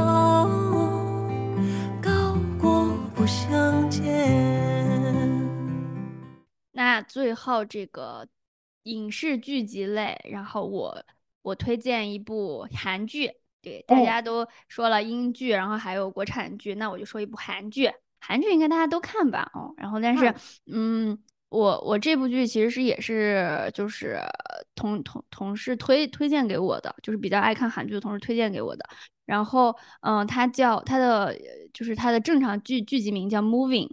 对，然后翻译过来就叫超异能族。嗯嗯，对，这个其实可能表面看这个标题，就大家会以为是那种还是那种呃那种怪兽什么打斗，然后特有超能力这种的那种科幻类剧，对吧？对。然后它其实呢，也是在这种悬疑、呃科呃悬疑，然后有一些超能力的这些包装下的一些呃讲述那个人道主义啊，然后人性的一部剧集。反正我就喜欢看这种东西。哎，我好像有刷到过那个片段。哦，对对对对对，你应该刷到的是父母爱情那个片段，已经疯狂到好像是那个二创已经不行了啊，是吧？嗯嗯嗯，对。然后，嗯，这部剧呢，其实给大家就是简单介绍一下背景，它是漫改漫改剧，嗯嗯，会夸张一点是吧？呃，还呃，我觉得就是设定还是呃，设定是夸张了一点，但是内核是非常非常 OK 的。嗯嗯，他是那个漫画家江草，然后这个可能大家不知道，但是最近不是宣传的一部电影叫《照明商店》，应该有刷到过吧？啊，对，《照明商店》也是漫改的电影，然后就是这个漫漫画家江草，然后画的。哦，就是同一个漫画家。对，同一个漫画家。哦，对，那我有点兴趣了。你看，我一说这个，就肯定是大家 有来点兴趣先听哈。对，来点兴趣了。对对对，然后它其实就是悬疑加呃，这个漫画家的风格就是悬疑，然后多线条加纯情，其实就是这种感觉的。嗯。然后这部韩剧呢，其实算是呃比较大的投资，应该是三亿三亿人民币投资了啊。然后然后是在那个迪士尼家上映的，然后不是在传统的网飞什么这种啊，就是迪士尼家上面可以看。然后整个的故事梗概呢是讲述了隐藏超能力生活于现在的孩子们，然后对于隐藏过去痛苦的秘密的父母们。共同跨越世代的一个巨大危险的一个剧集，然后它其实就是讲孩子们是具有超能力的，然后他们父母也是，嗯，都多多少少有一些超能力，然后他们却呃那个服工作服务于那个南应该是南韩政府，对，嗯，对，然后嗯，然后就是从他们的超能力来引发了中间的一些。呃，一些情感呀，然后包括一些，主要是情感吧。对，嗯嗯，然后嗯，这部剧其实有三条线，就是表面上是讲了那个东亚超能力的压抑，因为他们在小时候的时候是父母都不希望他们超能力被发现，对，然后会要一直强压他们的超能力，包括呃呃，在学校里边上学，然后呃，主要是那个男主嘛，他是有那个会飞起来的超能力。就是他动不动就飞，就是飞起来了，然后他妈妈就一直给他绑那个重物，然后就是铅啊那种，就是压住他，还包背包里也是背着，就不让他在上学的时候被大家发现他有这个超能力。嗯，对，然后还有其他的一些同学也都是呃，就是压抑的这种超能力。实际上呢，就是讲着，其实就是钱和权才是这个世界上最大的超能力的这种一个一个感觉。嗯。钞票的钞了，超能力，哎哎哎，就是因为其实这个在韩国也比较明显嘛，就是财团，嗯，会控制很多人，其实他们的超能力也是被整个控制的，嗯。嗯，然后其实三条线，一条是，嗯，都是情感线，呃，不是不是都是情感线，主要是情感线，然后一个是小男女主的爱情，就是。呃，那个男主叫金凤熙，然后女主叫张喜秀，然后这个是最开始在前面四五集的时候展现的一条线，然后第二第二段是呃小男主，嗯小男主的那个父母爱情线，然后这部这个线就是被吹的比较比较那个那个啥的纯情浪漫的，就是我也非常喜欢看磕 CP 磕到不行的，因为他是那个韩孝周和赵寅成，对，他们是不是参加了一个综艺呀？哦，综艺啊我不知道，对他俩上一个综艺，是吧综艺也是有点就是非常感感的那种。对对对，那哦，就是我应该也刷非常到过。非常配，我觉得演的超级好，就是这个父母爱情太太太美好了，对。啊，然后同步的是那个小女主的也有父母爱情的戏，然后其实那个是张珠元演的那个那个小女主的爸爸，就是嗯张珠元，就是比较凶悍的那个，嗯就看起哦来比较凶悍，对。然后嗯那一对儿的父母爱情也是呃同步在走的，然后第三条也是比较隐晦的线，就是呃就是政治元素的，然后就是南北韩的势力，嗯，对。然嗯。后呢，就是我我安利这部剧的原因，第一个就是那个韩孝周和赵寅成真的太好看了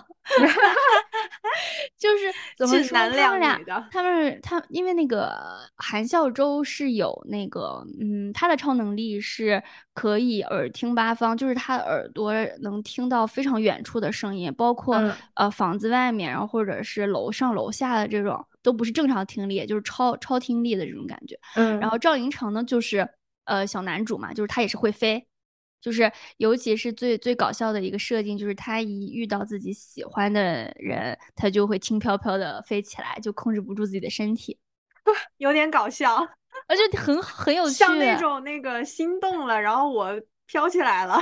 呃，对，就是我，我就他，我觉得就是还挺挺有意思的。就是我一开始也是因为这个设定看下去的嘛，然后后面才嗯越看越觉得这部剧是值得推荐的。嗯嗯，对，然后呃，一开始就是，其实这是我就重点推荐这这一对儿父母爱情啊，剩下的大家 可以感兴趣的自己去看。对，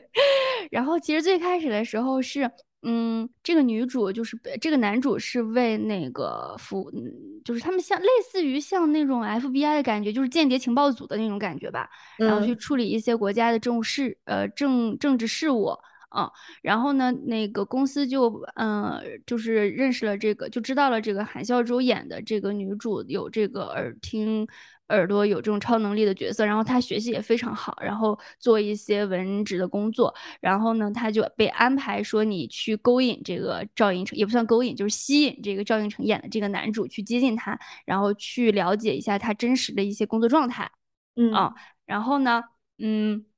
女主就带着这个任务去接触男主嘛。然后最开始的就是男主很喜欢喝公司一楼一个贩卖机的咖啡，然后呢，女主因为有这个听听觉、超超啊听觉，然后她啊就听那个贩卖机里的咖啡的那些声音，然后来制造呃邂逅，就是什么时间出现在男主面前，然后这种的，啊，我觉得就很好玩儿。我刷到哦了这个，我刷到过这个。呃，应该对，应该这这他们俩这这中间的剧集被二创了很多次，然嗯后就分分分发在各大那个网站上。嗯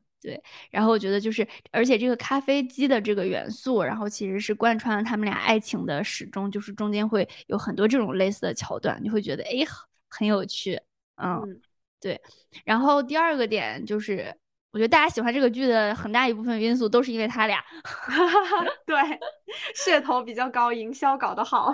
对，然后第二个，其实我想我个人比较喜欢的，其实是小女主爸爸九龙坡，就是这个张珠元的人物塑造，我觉得是，嗯、怎么说呢，有有一些反差感，或者是有一些真正贴合，就是这种小人物成长思考的一一个点吧，嗯，嗯然后，嗯，因为它的设设定就是超能力是，就是这个九龙谱的超能力是无血无肉的这种肉盾的角色，就他有超强的自愈能力，就是呃，比如说被枪打了，或者被刀砍了，或者怎么样，他的那个皮肤就是呃也还有肉，就瞬间就可以恢复，复原是吗？对复原就是打不死他那种的，但是他还是会疼，他他虽然打不死，但是他会疼，就这种设定，对。嗯然后这个就与他呃非常爱，就是那种又很脆弱、非常爱哭，然后呃经常迷路的这种是，然后人人心其实是有情有义的这种反差感，我觉得就设定非常巧妙。嗯嗯，然后他其实也是描述了一个底层小人物的一个一生的经历，然后嗯，其实他刚开始的时候，嗯，知道了这个超能力之后，他就认识了一个像是大哥嘛，然后大哥其实是利用他这个超能力来完成帮助自己做事情，然后但是他是非常忠心的跟这个大哥出生入死，但是这个大哥就只把他当做一个肉盾的怪物，替自己达到战斗目的来。利用他也并没有一些什么兄弟情谊，但是九龙浦却对这个大哥有非常高的一些兄弟情谊，就像我们，嗯，一开始都会很真诚的对待一个人嘛，但是后来却发现这个人只是认为我有利用价值，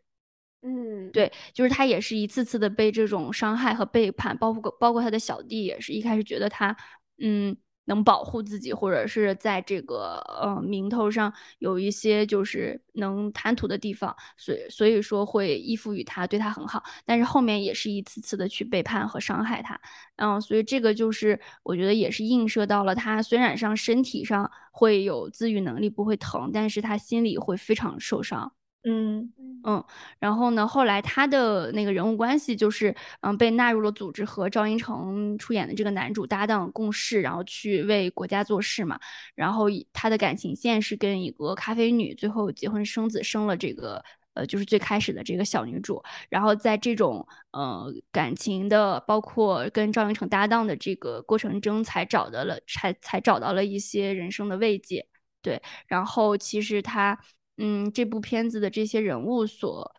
坚信的东西，其实一直是一个，就是怎么说，呃，就是要同同理心，就是要同情别人的这种这种感觉吧，就是给我的是这种感觉。然后，嗯，最后也是非常反映了这个人道主义，就是这个呃，叫是就是这个这个叫韩孝周演的这个角色，在小时候就跟这个小男主说，就是超能力算什么，同理心才是一个人真正的能力。嗯嗯嗯，就是反正这部剧怎么说呢？它那个噱头也挺多的，然后画面就是剧情做的也都挺好看的，然后包括让你真正是就是静下来能思考的点也也还可以，所以我觉得就是我可能看这些乱七八糟韩剧里，我觉得算是非常好看的了。嗯嗯，会有这种人性的这种这种探讨。对，然后包括还有它有跟那个政治相关的一些因素也有交代。嗯，二十集，一共二十集，哦，这还那还挺挺长的，嗯，然后大家一定要坚持到四五集之后才会有父母爱情的情节出现，前面四五集都是讲的是小男主和小女主的一些呃情感，但是也挺好看的，就是嗯，就是讲这个小男主如何压抑自己的这个超能力，但是他却非常信任的这个小女主告诉了他，然后因为你正常。你觉得这件事情对你是有危险的时候，你不会把自己的这些隐私告诉一个人嘛？然后他会选择告诉他，然后这个小女主也是同样的把自己的这个超能力呃告诉了，就是彼此信任的这种感觉，就这个过程。嗯嗯，哎，小朋友的这个这个处理还挺好的。哦，对，然后后面就讲了那个父母那一辈的感情，对他们其实是是那个。怎么说呢？怎么也算一个，也不能算是阴谋吧。就是他们会故意把这些有超能力的孩子圈在一个学校里，然后监控。嗯，反正就是，嗯，有这方面的，也有点像霍格沃兹。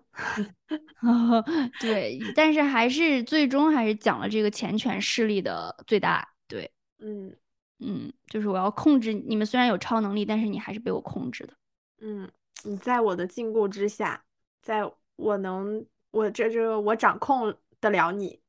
嗯，一方面是这个，然后一方面就是他们自己内心的感，就是内心的真正理，就是同理心，就是让别人伤心，让别人伤心算什么？就是就怎么说呢？这是一个一定要能够理解他人才是最重要的能力。就是他妈妈说的这句话还是挺挺好的，很好，挺好的一部剧，我觉得，嗯，这个可以加入我的草单了。就是大家喜欢看韩剧的，我觉得，呃，因为在众多韩剧，就在就是这个设定还是比较有趣的。嗯嗯嗯嗯。哎，他们的这些超能力，你觉得最有趣的一个超能力是什么呀？我就觉得就是这飞起来挺好玩的，就是那个遇到 喜欢的人飞起来的那种吗？哦，他可以自己控制自己飞起来，但是他遇到喜欢的人，他就会不自觉的飞起来。啊，真的吗？啊，对啊，因为他爸爸。就是那个赵寅成演的那个角色，就是他能控制他这个能力，应该也有等级了吧？就是他会能控制自己，就是他能从一个国家飞到另一个国家嘛，就是贼夸张那种的，歘就过去，瞬移那种感觉。然后，然后就是，然后还能在天空中停留，贼吓人，就像那个飞碟就在这停着呢。我这脑子里想到了观音菩萨，观音。然后他就他还就是还带那个韩孝周去那个飞上飞上天去看雪啊，反正也有很浪漫的桥段。对，然后，然后那个韩国那南山塔也是嘛，他们在南山，他在南山塔上，嗯，就是看俯瞰整个的城市，然后，呃，那个比如说飞到韩秀周那个办公室的那个窗边，然后去看他，哦，反正就是他那个情节结合了这个超能力，我感觉很好玩，就虽然他单拿出来很有趣，又觉得很很浪漫，对，然后包括这个小男主也是他。呃，一开始并不知道自己的这个超能力是怎么利用嘛，因为他妈妈妈妈一直压抑他，不让他用嘛。嗯。然后他呃第一次见到女主就喜欢上女主的时候就飞起来了，就这种的，随了他爸了。对，反正我觉得，嗯，感兴趣可以看一看，挺好玩的。嗯，好的。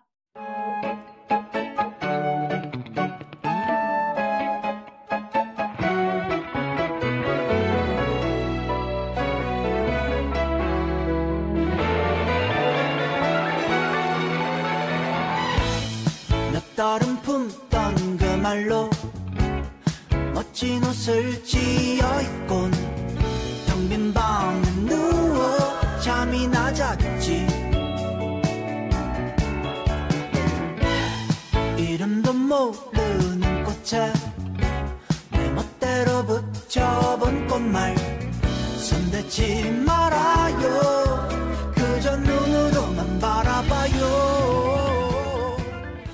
那我们就进入第三个部分，第三个单元，这个年度综艺。年度综艺，来吧，我们先让如姐先来介绍一下她的年度年度综艺。综艺综艺，我真是，就我我已经好久没有看到让我开心的综艺了。就我以前可能上学的时候，我觉得韩国的综艺确实还挺有意思的，就是那个刘在石他的综艺还能让我笑笑出眼泪。然后这几年我是真没有找到说特好看，就是能让我笑出眼泪的这个综艺了，所以我打算把这个综艺换成一个纪录片。好的，然后这个纪录片叫做《四个春天》，就我觉得刷应该能都刷到过吧。就是这个呃，这个导演就花了一千四百块钱，然后去记录下了父母的四个春天，就是他春天就是春节，因为他每年春节回家。然后利用这段时间去记录父母的一些生活，嗯，对。然后我觉得这个还挺有新意的，是我觉得很少有，不管是电电影、电视剧或者是综艺，能够呃把四五十岁、五十岁以上的这些老年人作为一个主角，去去讲述他们的生活，对。然后这个纪录片我觉得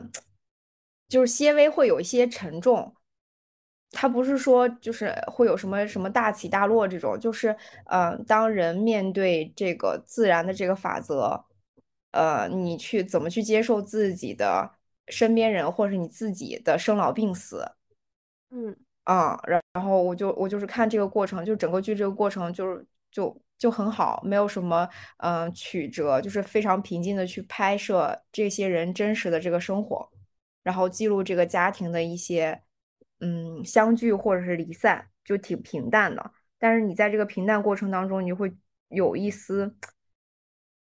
一有一丝沉重，就是总是会压在这个胸口上。然后你呃嗯，这个这个儿子在每一年回家的过程当中，这每一年父母都在衰老。嗯，有有有一个是有一年是他父亲生病了，就你能明显在镜头里面看到他父亲的精神气没有前一年那么足了。然后他去采访自己母亲的时候，那个母亲在缝衣服的时候说：“你的父亲经常跟我说说啊，那个可能陪不了我那么长时间了。”对，然后那个之后你自己一个人生活会什么样子？就是非常淡然的在讲在讲这些话，就是你必须要自己去呃慢慢的看淡这种生死。但是他父母就非常也非常有意思，因为他爸爸会写毛笔字。然后会拉二胡啊，然后还会学一些电脑，然后想把家家里面这些拍摄的一些影片记录下来，去编辑成一个相册。然后他妈呢就会跳舞，然后还会唱歌，就是他们嗯生活的非常简单，但是精神世界又特别的特别的富足。对，嗯，然后而且他对于他自己的父母，呃，就是对于自己的子女，虽然有一些比如说你要结婚啊这些就是希冀之外，他也不会去加是。就是横加干涉，就是你必须要结婚，必须要生孩子或者怎么样，然后也不会有一些强行的寄托，就是你你是你就是你是我的孩子，我我为你生活，就是有没有这种强强行的这些寄托这些东西，然后整个看下来就挺挺感动的吧，对，就是我推荐的这么一个嗯纪录片，然后希望大家如果 喜欢的话可以去看一下，对。可以，我应该挺喜欢的。我喜欢看这种东西。对，而我觉得抠看完应该也会那什么，就是他也是在那种平平淡淡记录的这个过程中，自己引发你自己的思考。就中间第三年的时候，他有一个姐姐嘛，然后他姐姐生病要去世。他是完全自己拍吗？对，完全拿手机拍，手机拍记录的。所以就是很简很简单的那种，就是他就把这四年的点点滴滴剪辑在一起。然后他姐姐包括是就是，嗯，春节的这那中间的那些时间他没有拍，没有没有他，因为他记录的就是这四个春春天，中间有一段时间是他姐姐生病嘛，然后他应该是回去了一段时间，啊，对，然后他那个导演说他在剪辑这个片子的时候，唯一不敢剪的就是他姐姐生病和快要去世的这一段，就是，嗯，因为他其实就证明了其实还是多多多记录的。重要，对我觉得还这个还挺重要的，因为他他姐姐生病的那段时间，就整个人已经就是他他早就自己知道自己生病了，然后他就一直瞒着家里人，最后瞒不过去了，然后他的病床上就是围绕着他们家里人和他儿子，就是在照顾他，然后他姐姐有一段时间就整个人就是骨瘦如柴，然后还还对着镜头鼻炎还在笑，然后就是没想到那就是一次回光返照嘛。然后就去世了。去世了之后，他父母就没有特别大的那种悲痛。就是在举办葬礼的时候，呃，那个镜头对着他妈的时候，他妈就是整个人就是那种空，非常空洞。你就能看到这个人就是对木讷木讷讷的，就是站在那儿，他没有什么过多的表情，也没有嚎啕大哭，就是整个人就是感觉僵在那儿，就手足无措那那种感觉。就是嗯，我觉得。整个也没有什么特别大的这种，呃，什么剪辑啊，或者是呃后期配音的这种给大家一个冲击的这种东西，就是非常平淡的在讲述他生活中，嗯，他父母生活中发生的这些事情。嗯，他是国内的导演拍的吗？对对对，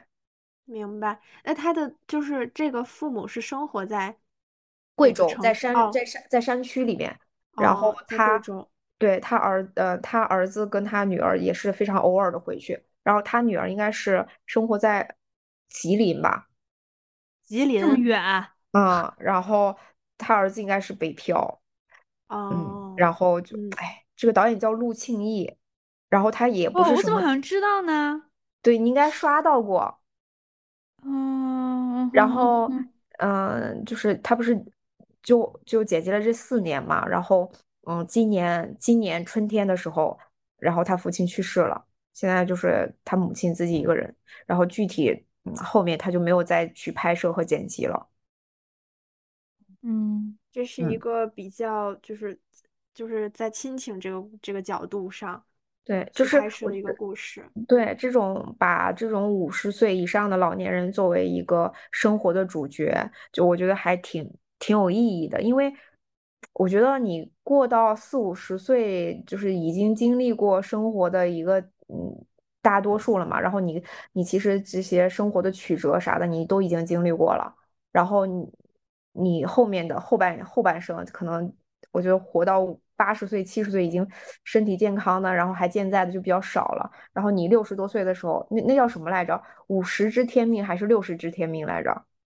五十知天命。五十知天命。对，就是这个时候，你可能更多的就是要，嗯，怎么去让自己去看淡这个，看淡这个死亡这个话题，然后怎么样去过好自己的这个老年的生活。我觉得这到四十岁、五十岁之后，可能是每个人都要面对的一个课题吧。因为你那时候你的体力和你的精力确实是已经到了一个你自己也能够感知到它已经，嗯，它已经是衰弱的一个过程了。然后在这个过程当中，你怎么去面对，然后怎么去过生活，怎么让自己还是比较，嗯，就是丰富一些，还挺重要的。因为你如果就是那种，就是后面可能就是每天一，就是我之前在养老院的时候有观察那种就是六七十岁的老人，他可能就是坐在那儿晒太阳，然后晒完太阳回去吃饭，吃完饭再出来晒太阳，就是这样的重复的，就是这种老年生活，可能就是嗯会觉得没啥意义嘛，就是也不是说没啥意义吧，就是会看着会让我觉得很可怜。然后他的父母可能就是去爬山呀，就是虽然在山区里面，然后就是，但是他父亲一直在学什么电脑的剪辑，然后在呃写毛笔字，然后在自己的天井里面养鱼，然后他母亲就是那种啊缝缝补补，然后跳跳舞这样子，就是很简单，但是又感觉自己的精神世界很丰富这样子，我就觉得还挺有意思的。嗯嗯，然后这种呃。老年生活，可以可以，它是那个，它是那个 FIRST 影展最佳纪录片，对，而且他还入选了那个鲁迅的文学文学文学奖。哦，他是本是个书吗？他写了那个？对对对，他写了还是还是一个书。可以可以可以，对，就是还真的挺爱看的。对，推荐给大家。在我心。深处开着一朵玫瑰我用生命的泉水把她灌溉栽培那就扣姐来推荐一下，抠姐没有推 荐，抠姐抠姐觉得那个综艺也是，哎，可能我今年看的综艺确实也不多吧，就是我我可能跟如姐一样，我看纪录片比较多，对，但是纪录片里边我没有，我也没有说特别像这个四个春天这种，就是。嗯，让我让我深刻又感动的这种，其实我最近我一直在看的就是那个十三幺，就许志远老师的十三幺，已经出到已经已经出到第七季了嘛，确实不错。嗯，对对对，然后但是我嗯，就是二零二三年就是可能就是期待就是事情比较多嘛，然后就没有说，我觉得他十三幺最近这几季的那些人吧，我可能也没有特别了解了，所以说给我的这种。我只就是当着一个学习知识的态度放在那儿去看，嗯，对，然后就没有说特别有共鸣的、共情的这种这种片段，所以就，嗯，暂时不给大家那个推荐了。然后就是，嗯，哎，这个就不说了吧，我觉得这个没什么好看的。可以说，真的没什么好看，就是就是找乐子的时候去 看一看。就是那就那就说一个吧，我之前我来成都之后不就健身了嘛，嗯。然后健身了之后呢，就那个对肌肉就有了一些些的了解，练块儿。韩夏他们说练块儿，练块儿。对，然后呢，就是刚好刷到了一个就是全是肌肉的这个视觉冲击的综艺，就是韩国的那个《体能之巅》，就是它其实就是我觉得给唯一一个触动我的点，就是我真的觉得他们真的像一群动物 回归原始。对，然后包括他们那个一 v 一比赛的时候，就是那个格斗也不算格斗吧，就是人和人之间的互相搏斗的过程，很像，就是那个生存法则里的自然淘汰的那种感觉，就是纯靠你身体的强弱，然后还有一些智力的较量，就是我如何用一些策略把你干掉这种感觉，嗯，所以就是比较那个啥表面的一个综艺，跟那个下饭。嗯，下饭，然后让你的这个肾上腺素激增的一个，嗯，没准看了之后就立马自己就开始练块儿。哦，但是说实话，里边的那些男男女女的那个，因为他们职业都不同嘛，然后也有健身教练，然后也有 idol。就是都有，然后还有一些呃，比如说一些康复师、治疗师这种都有，但是他们的身体真嗯嗯嗯，感觉就是没见过的。哎，如果某一天真的世界要灭亡了，就也不是说灭亡吧，就是真的没有电啊，没有这些东西，真的要出去到野外去野外生存，对野外生他们绝了。存的时候，对我们说到这个，可以真的大家要锻炼一下，好的体我们就是弱鸡，重要我跟你。说，感觉我感觉我刚进去就被人干倒了，嗯真的 太吓人了，这种人。太吓人了。人家那个身体，哇，哦，夸张，真是我就是一个夸张了得。纯弱肉强食了，到嗯时候那个，嗯，嗯，就会让你让你有这种这种怎么说，又又羡慕，又又明知道自己不可能，哎，反正就这种感觉。嗯，哎，嗯但是我还是对那种块儿太大的不太行对对，不啊太行，不太行。哦，但是但是我跟你说，那些块儿太就是有的哈，真的不是块儿越大它越厉害，嗯它就是还是得看你的一个身体的综合素质。嗯嗯嗯嗯，哦，嗯嗯嗯，就是，嗯、反正大家如果是下饭的话，当个乐呵看着，我就就是经连发出感叹，哇，这太帅了，也行，挺好玩的。笑死。呃，然后有些女生也很厉害，主要是。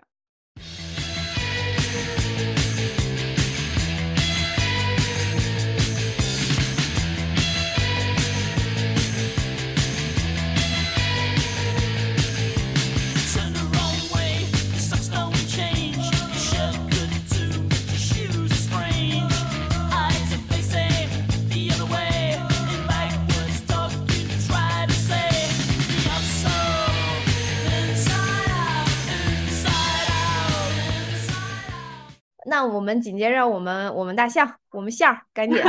我们我们象给大家安利一部那个古早的 真，应该叫真人秀秀了，啊，这个我好像看过，大家都应该看过吧？过，对哎，叫《Keeping Up with the Kardashians》，啊就是与凯戴珊家族同行。啊，就是我为什么会就是看这个真人秀哈，就是一个是我当时在就上个月吧，我其实是上个月才开始看的，然嗯。后我当时刷到了那个金小妹凯凯莉和那个甜茶谈恋爱的那个、那啊。个 那个八卦，就很爱看八卦，然嗯。后看到那个就是他们俩这个恋爱的这个八卦嘛，然后大家都非常的震惊嘛，就是说甜嗯。茶怎么能跟、跟他在一起啊，然后嗯。什么的这种，然后后面就会有很多的那种公众号嘛，然后就顺着他们的这个呃恋情，然后去又把那个凯戴珊家族给扒了一遍，然后我就扒了一遍，对，然后就复习了一下他们家的八卦啊，然后就是后来发现，就是每个姐妹都有一箩筐的事儿嗯啊，然后呢，就是又因为那个我那段时间又在听说唱。啊，我就去听了一下侃爷的说唱，对我记得我有一天听他说唱，一天单曲循环，我还发了个微博，我说那个 Kanye West，你要记住，今天这波流量是姐给你的。真的，我我确实，嗯我之前还刻过他结婚的那些画面什么的，我也啊觉得真的挺甜的。确实，就是他俩刚那，就是以前在一块儿的时候，还是有一嗯些那个可圈可点的。然后我嗯发当时就发现侃爷竟然是个双子座，是要下头了没有没有，然后就突然又心生崇拜了。哦，就以前我觉得他就是就是包括他们这个家族啊，甚至是那一摞八卦，我都会觉得，呃，确实如网友所说的那样，感觉很像大 S 他们家那种狗血剧，就怎啊太么也更 drama 了。嗯，怎么也更不完。但是后来我因为就是这一次的这个叫学术研究，我就竟然有一点点就是还挺喜欢，包括喜欢侃爷的这个这个这个 hip hop，然后。对，然后更逗的是，他第一听题外话，第一首歌儿那个叫什么《Run Away》的嗯开头儿，不止实拍的音是那个阿信说的 E 六，是吗？大家厉害呢？大家可以到时候去听听这首歌，叫《Run Away》。然后，因为我看评论区，大家有很多人评论，这这就是阿信说的足实拍的 E 六。对，反正挺 真的很高，嗯。然后后来我就觉得他的音乐也是在不停的去表达一些社会的话题，然后甚至是他对于某些社会议题的自己的看法，嗯、就是在他的歌里，所以我当时还挺喜欢他的创作的。respect，对他，respect，他他中间跟那个谁卡戴珊求婚的时候，嗯他你看那个求婚的那个那个那个那个剧集了吗？就是他求婚的时候用的是那首歌《Young and Beautiful》，就是哦那个就很宏大，你知道吗？那个那个音乐，我就发现就挺浪漫的。然后你刚刚一说他是双子座，我就理解了啊。对吧嗯 对，而且包括他给他女儿写的歌，就是一个呃柔情铁汉，嗯嗯嗯，那种嗯感觉。对，然后当时我就想，就是因为也早就知道了有那个凯戴珊家族的这个真人秀，但是一直也没有去看，因为他嗯们一共有二十集，就这个真人秀拍了得有是这么长，零七年到二零二零年，一共拍了十十七哎十三年这个真人秀。啊，就是一直是真实的记录他们这十三年的生活，每一个姐妹，甚至包括他们的父母。啊，所以当时我就去看了这个变他妈，啊，对对对，看了这个真人秀，然后我当时就是，我目前吧就看到刚看完第三季啊，一共二季呢，我还我还挺挺，到时候我觉得可能得看到明年去了嗯，所以 然后我看完这三季，其实我就有一个很大的感受，就是呃，也正是我今天安利给大家的一个理由吧，就是我觉得卡戴珊家族他们的成功，在全球能引起这么多的目光聚焦到他们的身上，甭管是这种狗血也好，还是说他们成功的事情也好。就是在我看来，我觉得他们的成功远不只是抓马狗血的事儿这么简单的。啊嗯然后呃，我看完就是三季之后，我也觉得和网友所说，就是把大 S 家庭比喻成这个卡戴珊家族，我觉得还是有本质的区别。嗯欠妥。嗯嗯啊，欠妥，就是因为因为我是在看这前三季当中有很多的这种就是情节，比如说呃那个三姐，就是她在节目当中会去救助那个流浪汉，然后他把流浪汉带到家里，给他买衣服，给他吃东西，甚至让他洗澡，而且他洗澡是在他妈妈的浴室里洗的，就他妈是就是说 经过我同意了吗？对，就是这一系列的这种过程，就是首先你会感觉到，就是他们的在这在对这种层级的关系上是没有那么的就看重的。当然啊，就是呃，就是不不乏就是说他们是为了作秀啊，但是但是我我只讲我的感受，我就觉得呃是是是让我觉得很正能量的地儿。还有就是他们的妈妈对每一个孩子的在不同事情上的教育。啊，也能看出到这个家庭他的这个家族的魅力，嗯，然后还有就嗯是，对，然后还有就是他们呃，包括那个，因为他们拍到二零年之后，中间停了两年，然后去年的时候就是与卡戴珊同行的这个节目就开播了，就是这这一次的这个综艺就是只是呃以那个二姐为主的一条线，但是也会去呃围绕她们其他的姐妹去拍啊。当时就是有一个有一幕，当时我就先看了一下，就里面金小妹就是到现在还在那个自己家里养鸡，就你在你想象一下，他们住在一个非常豪华、很很现代风格的一个大别野里，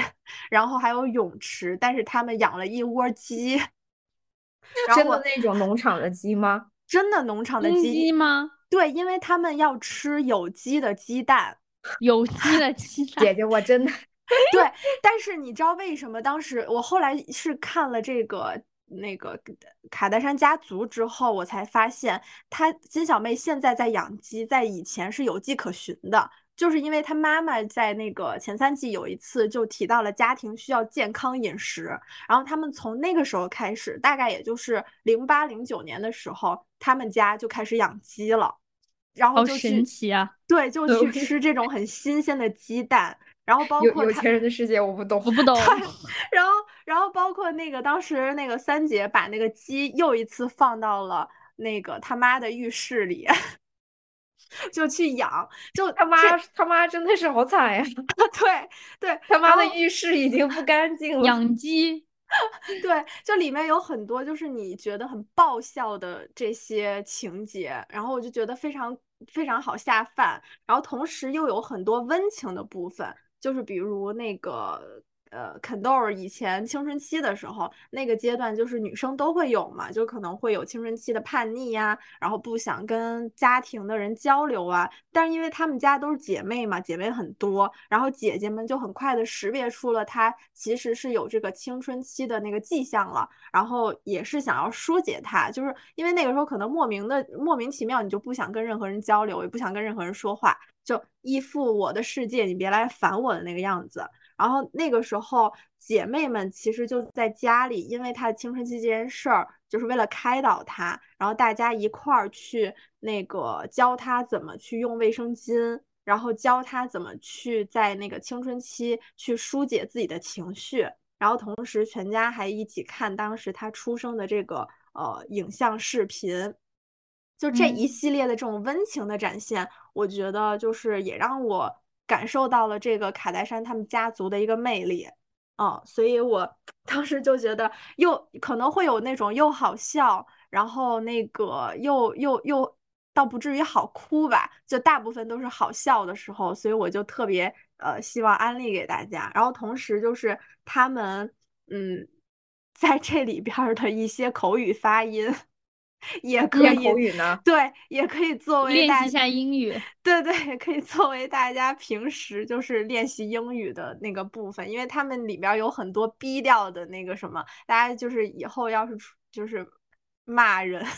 滚粗的时候，就是也可以去那个学习一下他们的这些发音，我觉得也挺好的。对，而且特牛逼，他竟然还能去考法律职业资格考试，然后还过了。嗯，对啊，所以就是我，我当时就看的是是看的时候，就比如说以 Kim，我觉得当时我现在就是看到一些那个金卡戴珊的八卦的时候，我就不会用以前的那种视角，只只想着说她这种博眼球的大屁股也好，就是你去嗯了解她的这个整个儿的这个就叫什么？呃，逆袭之路吧，逆袭之路，因为那个金她是从拎包小妹一直逆袭到全球这种嗯时尚的顶流。对，一开始其实他们去拍这个真人秀的时候，就是因为他跟布莱尼的弟弟就是有一个那个性爱视频流出了，然后当时他们其实就很会抓这种热点。其实他一开始也是希望说，透过这个真人秀展示他自己真实的生活，她不是一个就是放荡的女人也好，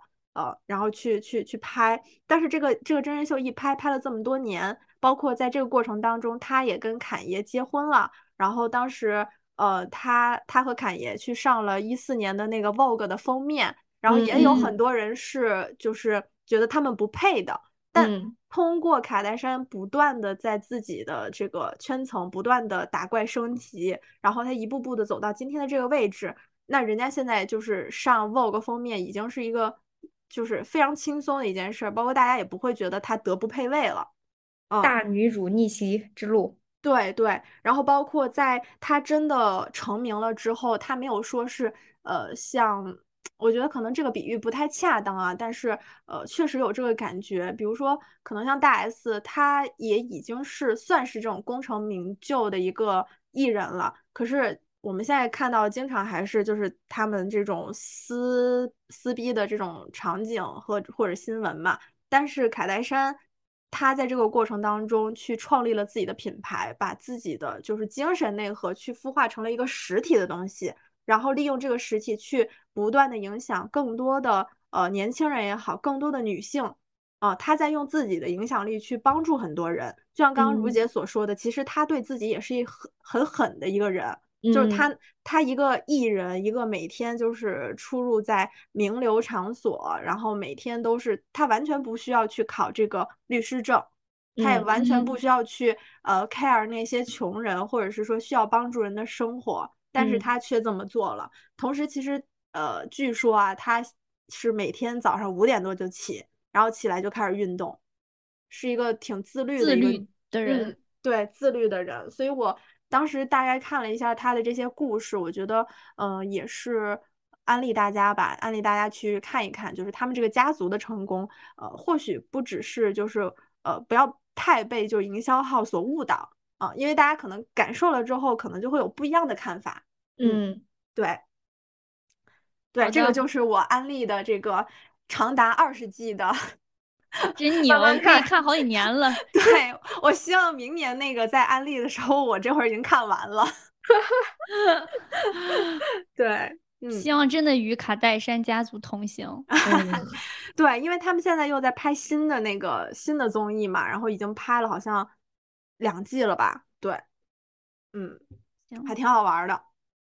呃，就这一期确实是令大家怎么讲，就是精彩，就非常精彩的一期。就是大家嗯也可以能感觉到，我觉得我们现在虽然是白天哈，白天录制，但是我觉得这一期的感受很像我们三个人在云围炉夜话，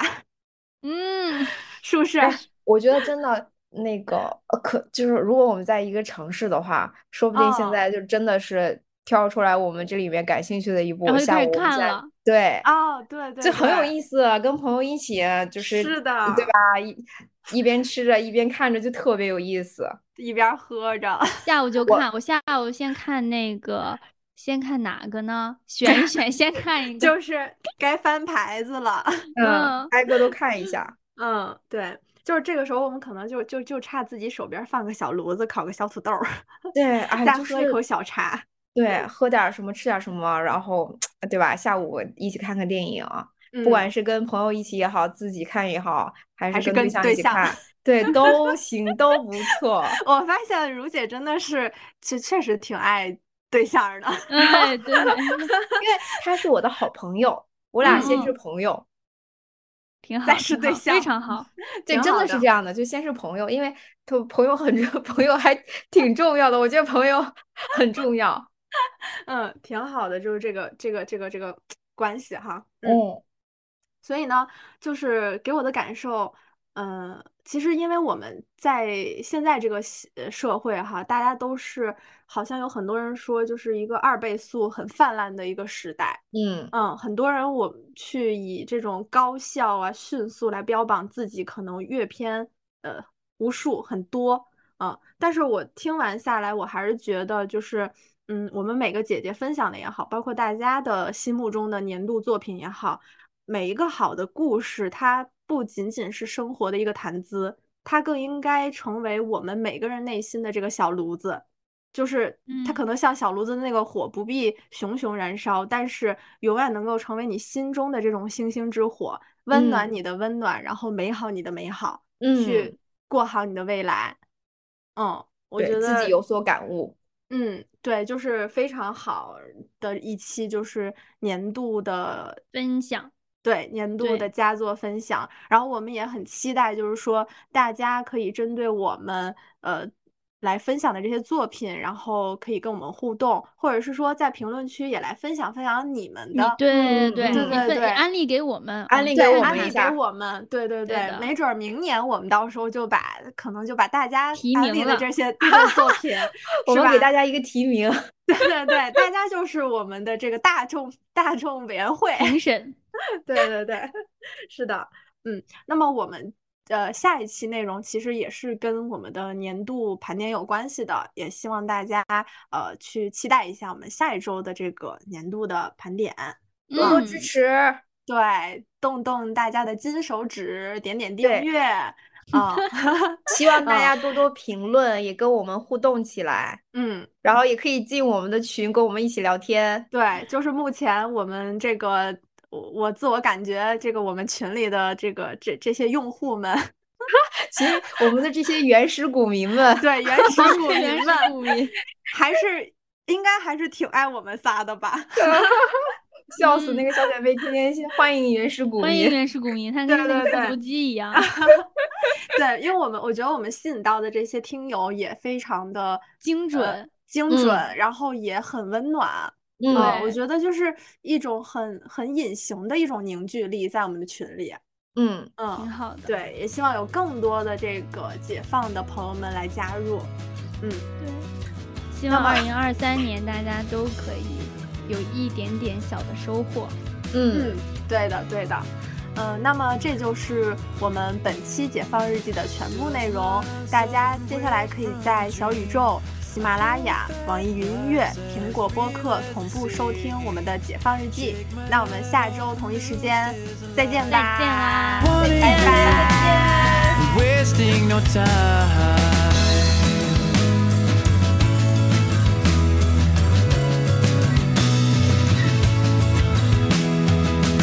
Break of daylight, my mind is on you. Carefully counting the days from this view.